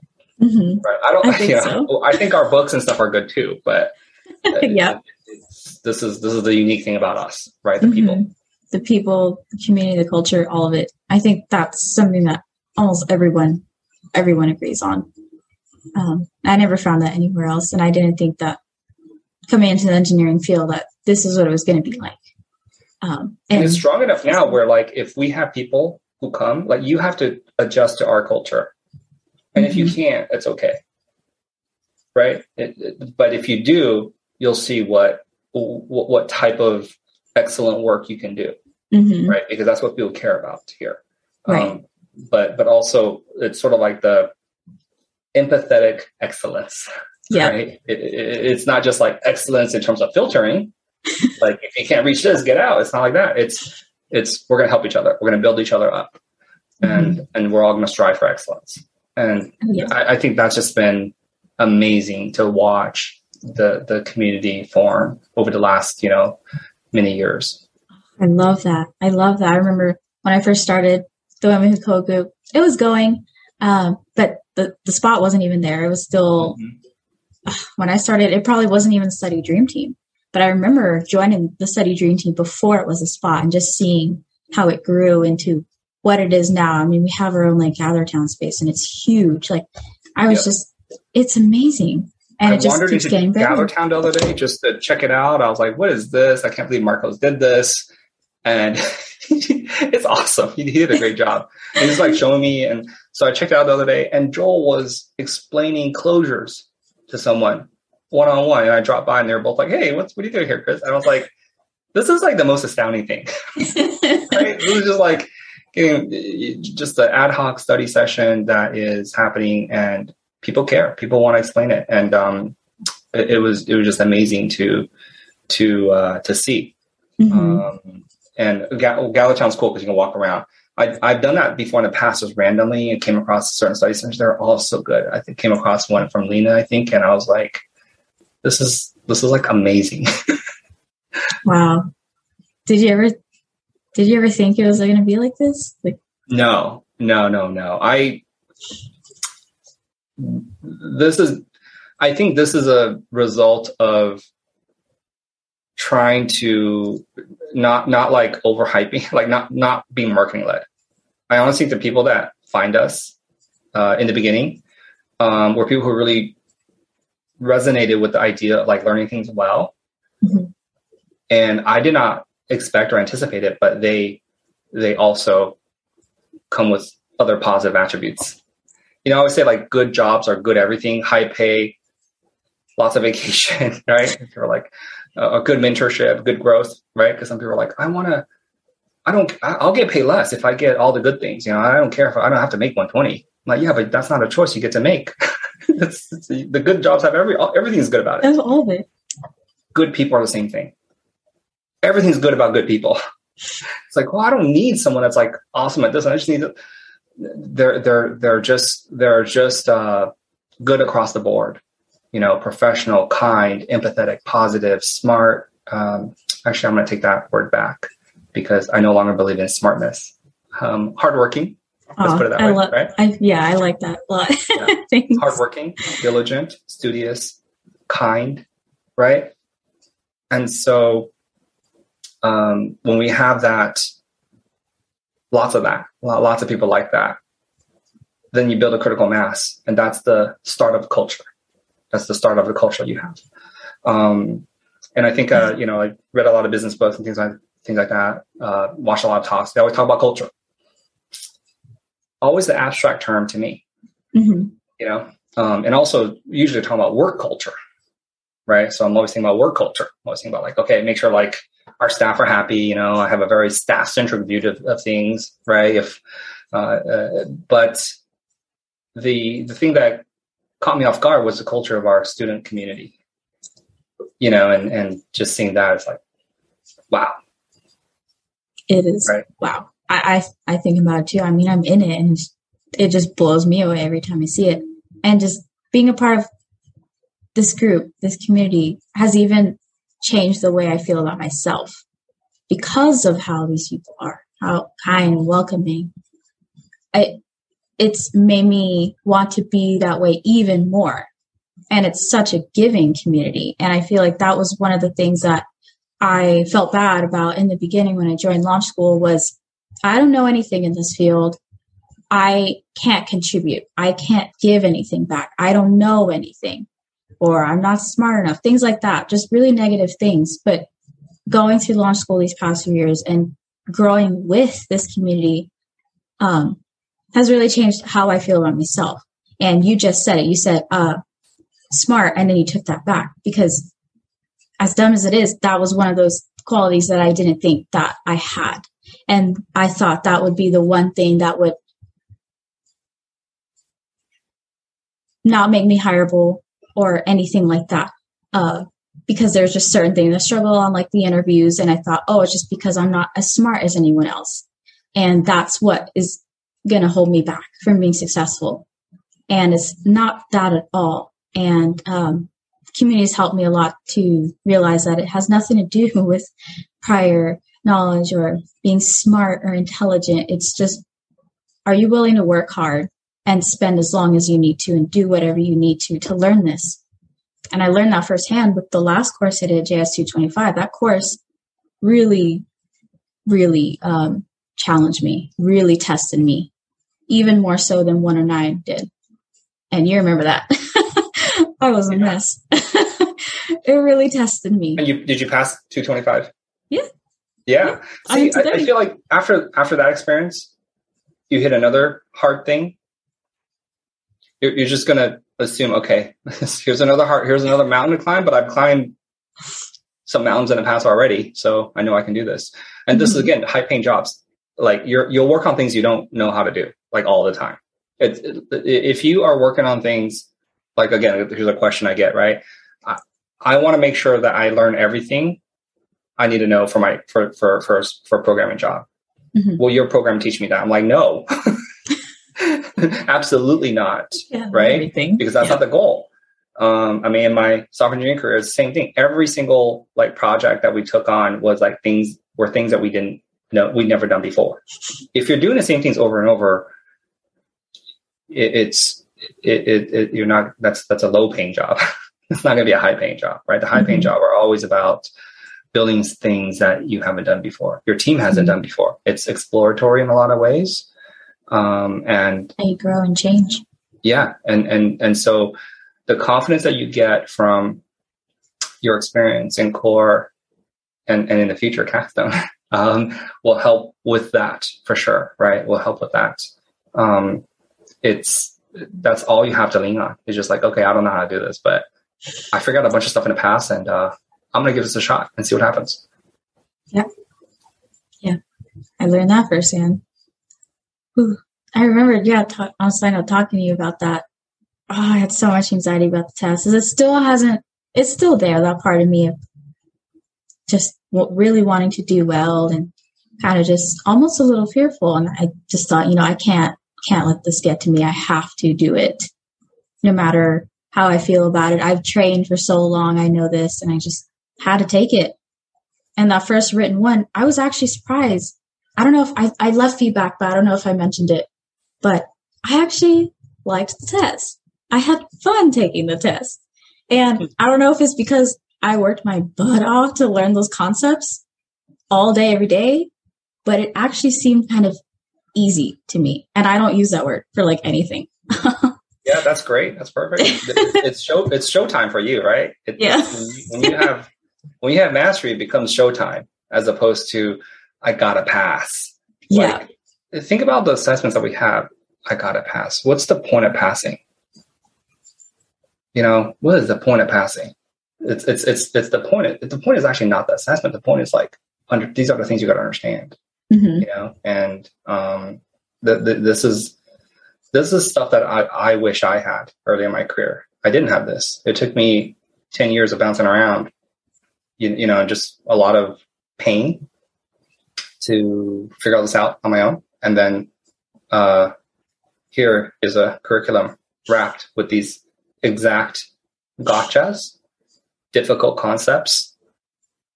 But because they're tricks and and and difficult concepts, you you got to focus on right. So we're, we're, like focusing on the exact pain yeah. that you will encounter later.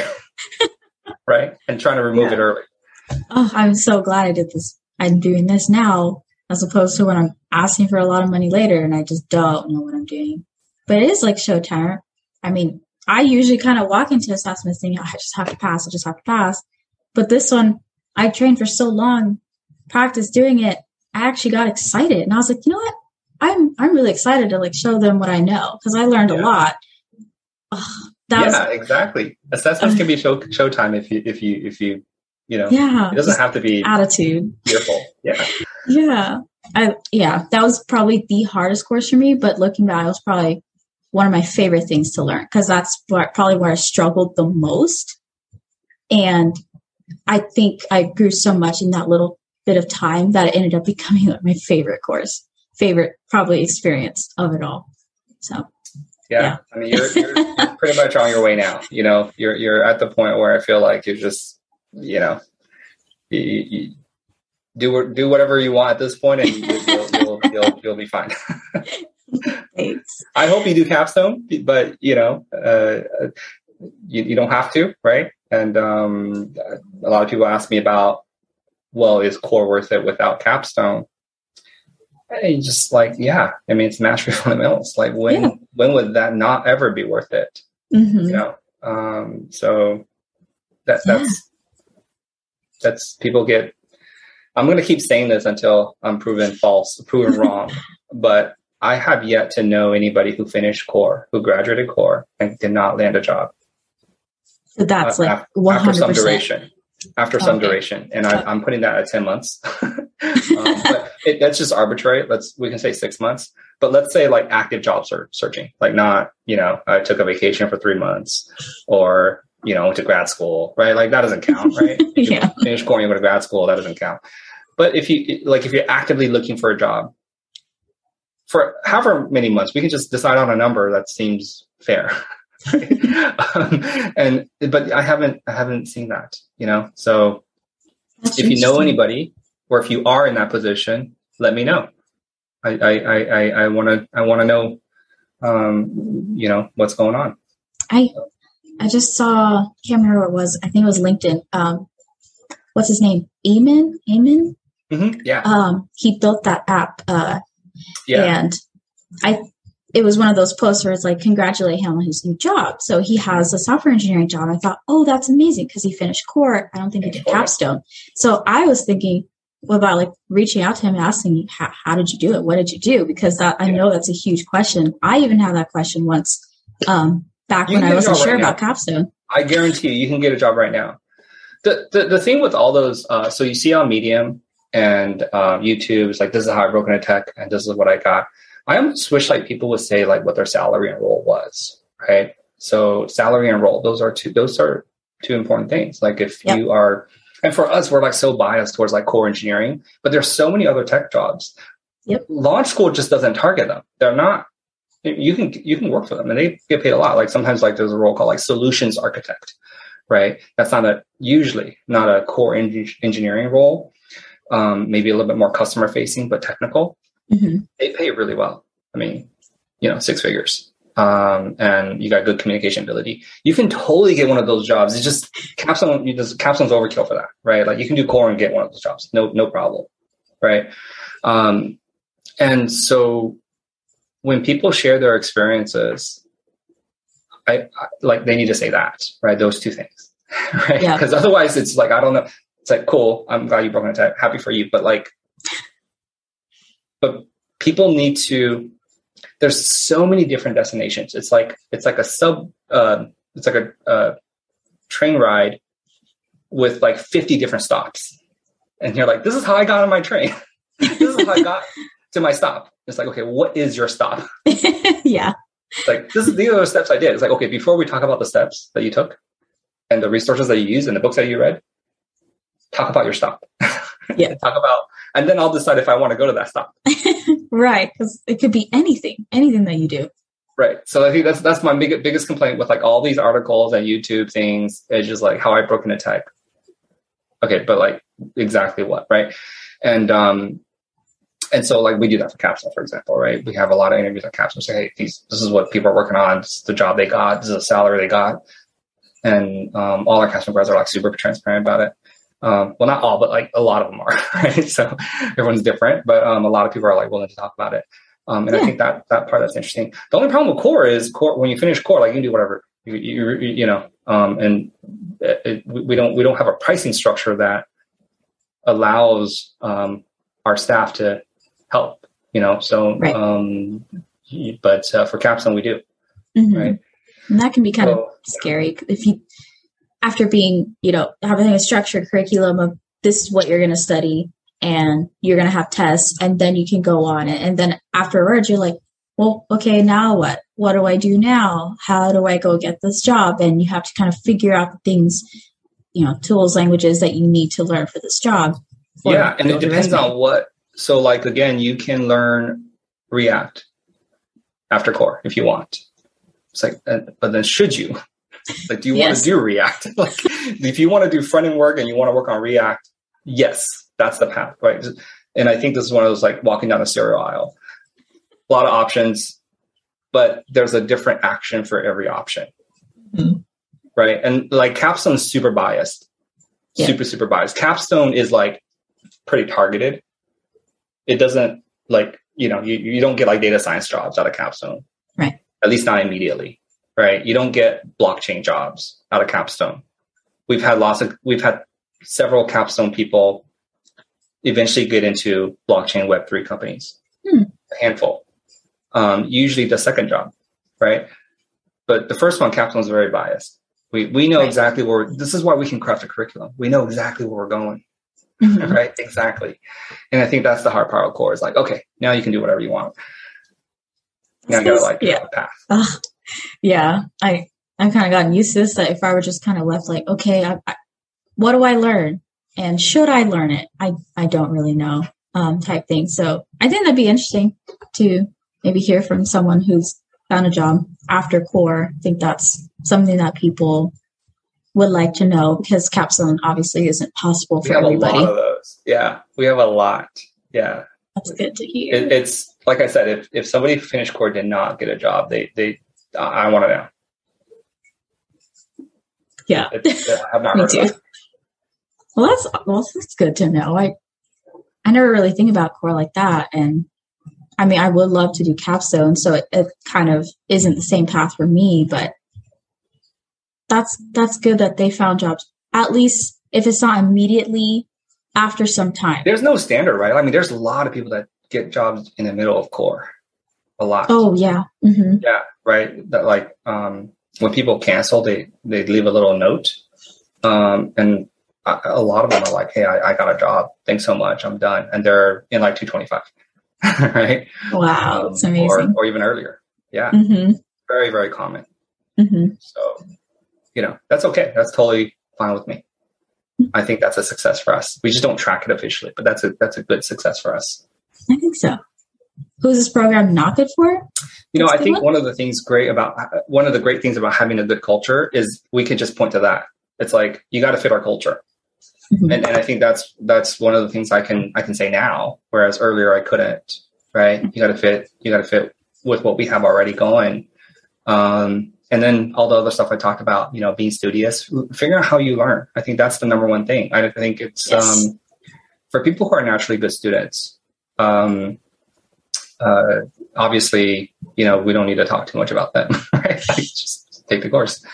Um, but for, but I think the real value of mastery based learning is it allows people who haven't figured out their study workflow, or it's been a while since, you know, and that's true for a lot of career transitions, been out of school for a little bit, um, to figure out their study workflow, right? Again, um, or for the first time and that that is that is the key you know? Yeah. it, it's not ruby or javascript it's it's it's really how to study and also with with everyone's personal life situation right? Yeah.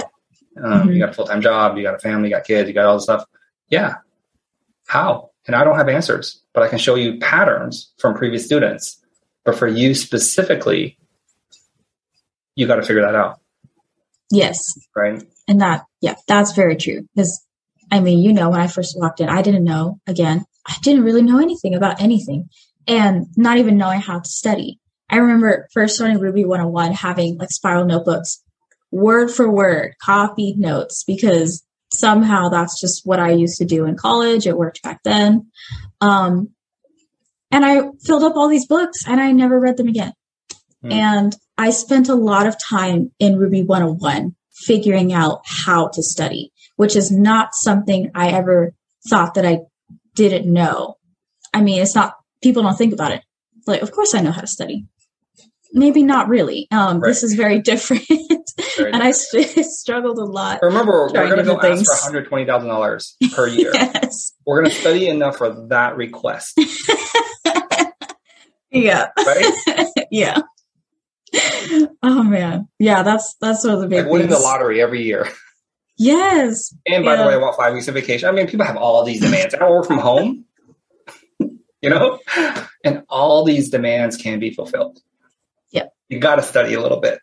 Yeah, you have to. That you have. There is work, a lot of work on your part. Nothing's just given to you, and so learning how to learn is one of those big things. It comes with time. My mm-hmm. system is grabbed from a whole bunch of other people's experiences that I've just formed as my own. And I made that video about how I study because that's such a good video. We need to point to it.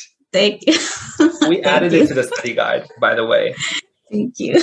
Yes, that's so it, is, cool. it is. A, it is a good video. The how to study on assessments video. Thanks. I I wasn't even really planning to make that. I just thought maybe someone would like to know or maybe have some pointers because I didn't know what I was doing. And I would always ask for advice on how to do things. And I came up with my own system. That video I did with Karis about kind of passing through the curriculum, getting the study guide, and then going back. That is how I found for me to be more efficient and just just to be better. And I thought, well, if other people are doing this, and when I was doing it, I thought, is this the right way to do it? Am I doing it wrong? There really is no wrong way. You you've just figure it out. Whatever works for you, as long as you do well, you master material, pass the test. That's what matters. Just figure out your own system, and it's okay to change things up if it's not working for you. There is no right or wrong here. So, yeah, you'll definitely have to point people to that video.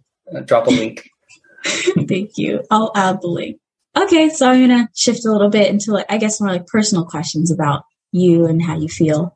Um, so first one is how do you feel when you see students complete core or complete capstone, they become successful at what they do, knowing this is where they started, here is where they are now. How does that make you feel when you see that? That I mean that's that's all there is to this, you know, like to me that's everything. So it's uh there's so much gratitude in in our graduates, you know, and I, am like, hey, you, you you paid us money, you know, or you're paying us money, like, um, but nonetheless, they're still they they all express a lot of gratitude and they want to give back, right? And I always say, look, your success is how you give back because I'm going to point to you, right? I'm going to point to you if, if, whenever people ask, is this worth it? Is this going to work? Um, and we have such a wide variety of backgrounds in our, you know, graduate and our alumni um, um, network. We have people who never went to college. We have people who went to you know went all the way through the end with terminal degrees, um, and so it you know different ages, everything right like and and so I can point to almost like any any obstacle that you think you have, I can point to somebody and say, look at how successful they were, right? And they they they they sort of match your profile. Um, but yeah, student success is why we're here. And also, I, I, I kind of want to keep harping on this, which is student success while minimizing harm. It's very easy to have this training program and hype it up with marketing and attract a lot of people and then leave X percent in the dust. Leave X percent with incredible negative outcomes, whether through paying a high fee, or whether through opportunity cost, or whether through just mis um, misleading them, and then still holding up the Y percent that succeeded, right? So it's not only about looking at the success, of which we have a lot, but it's also looking at designing an education process where we're also minimizing harm. To me, that's super, super, super important um, and how I think about this. This is why for capstone, I'm aiming for 100% success rate out of capstone. It's not okay to have a 90% success rate out of capstone because capstone is kind of like the traditional education models where we charge a lot of money. Yep. Right. And because we're, because we have to pay staff and we're giving a lot of time. So we have to charge a lot of money. Yep. Um, and, uh, and I want to aim for 100% there. Right. And but how do we do that? Well, we have to enforce a super long entry process, which is core. Right? Mm-hmm. And and then we have a much better handle. And so that's that to me um, is is is super important. But yeah, the the people getting I'm I'm equally happy for core success stories. Um, you know, and I want to see that.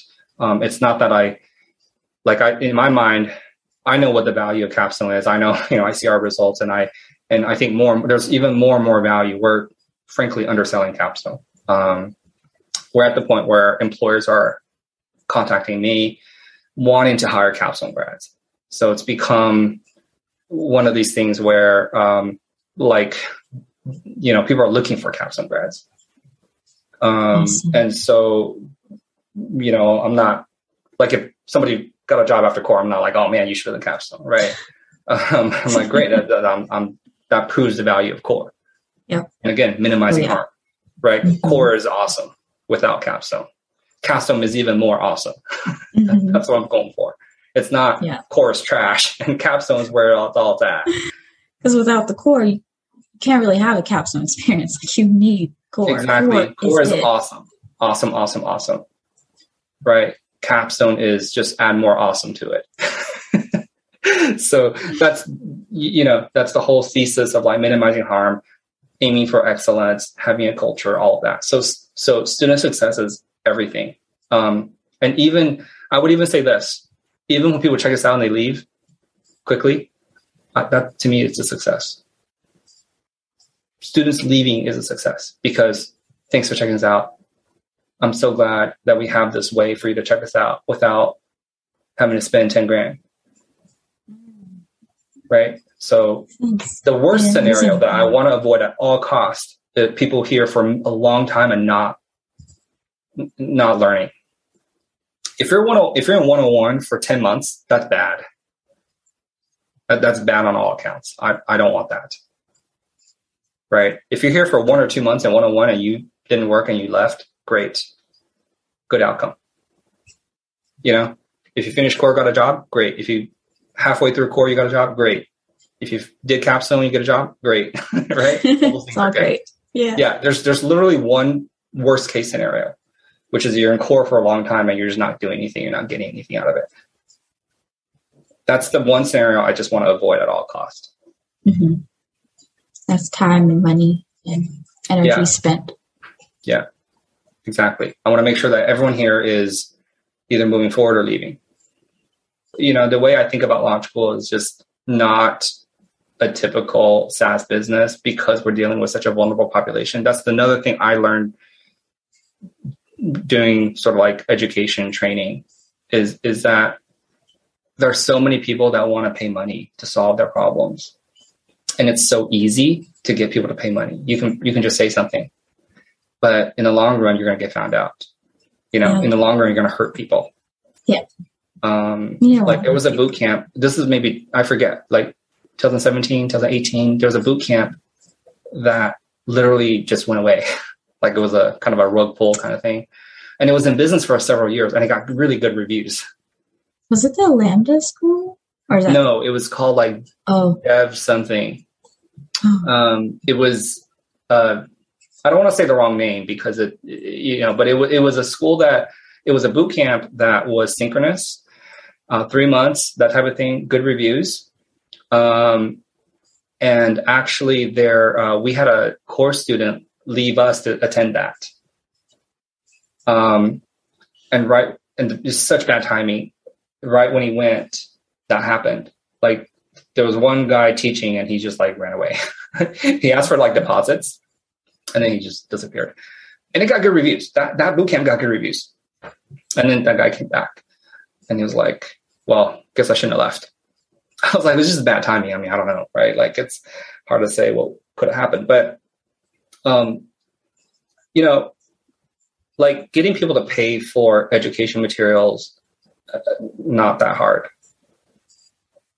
Getting results is hard. You know, getting people to read that book is hard. Getting people to buy the book is not. yeah. right? It's and we're about reading the book. We're not about buying the book. Yeah. Right. So I'm like, if you're here and you're not reading the book, leave. right? If you're here and you're not doing anything, you should you shouldn't be you shouldn't pay. Yeah. And if you're here, I want you to I want to try to figure out how to move forward. Mm-hmm. Right. Let's let's work on that. right? Mm-hmm. Because after you finish this, I know good things are there for you. Yep.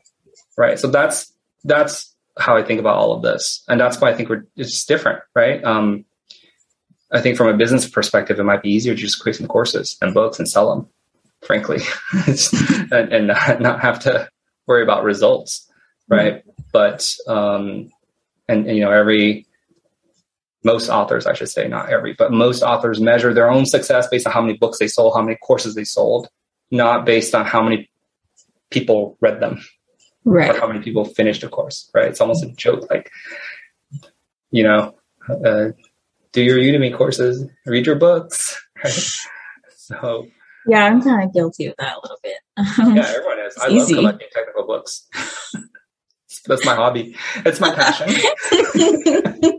so um, you, you, know but the reading part is and studying you know you already mentioned this the studying not just reading but the studying part and the mastery part yes that's the hard part that's you know part. and that's yeah. the key to this whole this this whole thing it it it, it, it that, that that's the key not not the purchase mm-hmm. right? yeah yeah i kind of thought that the other day when i was talking about my test and saying that i passed it and they're like, oh, congrats, you passed your test. Or I'd talk about it and they're like, oh, it's just a test, whatever. I said, do you know how much work I'm putting into this? Mm. Like how much time and energy is going into this? It is not just a test. It is not just it. I don't know. There's just so much more going behind all the work that I that I put in, or all of us put in, that no one really sees, and they tend to forget. It's not, oh, I'm just going to become an engineer, and they just see the title. So there's a lot of work behind this. There's so much being put into this that is invested over time that gets us to this point. Don't worry, you'll get you'll get a payoff in the form of paychecks. yeah. I mean, I promise you, you will get, and we'll do a video at that point in time because, and I can say that, like, I can't say that with everybody, right? I get a lot of emails and I don't know them. I don't see their work. I'm like, I can't make any projections about you. I don't, I haven't seen your work ethic. I haven't seen your persistence. I've I've seen you. For you, I have seen. So that's why I can say, and I know the market, right? I've seen your work over years, and I can I know the market. You're gonna do great. You're gonna do great. So um, no no hesitation to make that proclamation. Um, so I think sometimes, awesome. yeah, there's like studying in a vacuum and all that. Like, what's the point? What's the goal? Is it an intellectual exercise? Yeah, I'm glad that if it's an intellectual exercise, but as I said before, our curriculum has a goal, has a mm-hmm. purpose, and you know, sometimes you forget it's going to be worth it. yeah. If, if, it's not worth it, then then you should do that other whatever other shorter path, right? Yeah. yeah, I, I think it's worth it. After three years, I've yeah, for sure, I would have done something else probably, but I would not have spent three years doing this. But yeah, yeah, you enjoy it. And this is guess what? When you finish capstones, more of the same, except you get paid. Yes, right? the same. So you should enjoy it, right? It's just like oh yeah, I love it. for three months and and I hate it. Well, what's going to happen when you get a job? yeah, right. That's that's your career every day. Yeah, yeah. That's your. You better enjoy it. Better learn to enjoy it. Better learn to work. You know, uh, at, at a pace that you can and you can sustain over a long time, right? Mm-hmm. So, yeah. Okay, yeah. So that's all the questions I have for Chris today. Um, we talked about a lot of stuff. It was so interesting to learn about all these things from you, and just really fun to chat with you. I love love having conversations with you. So thank you so much for doing this, Chris. Yeah, no problem. Thanks for having a channel. Thanks for having making these videos, and uh, yeah, I really enjoyed our conversation. It was a lot of fun. Thanks. Cool. I hope you guys like that too. So I guess that's it for this. So I'll see you guys in the next video. Bye. All right. Bye.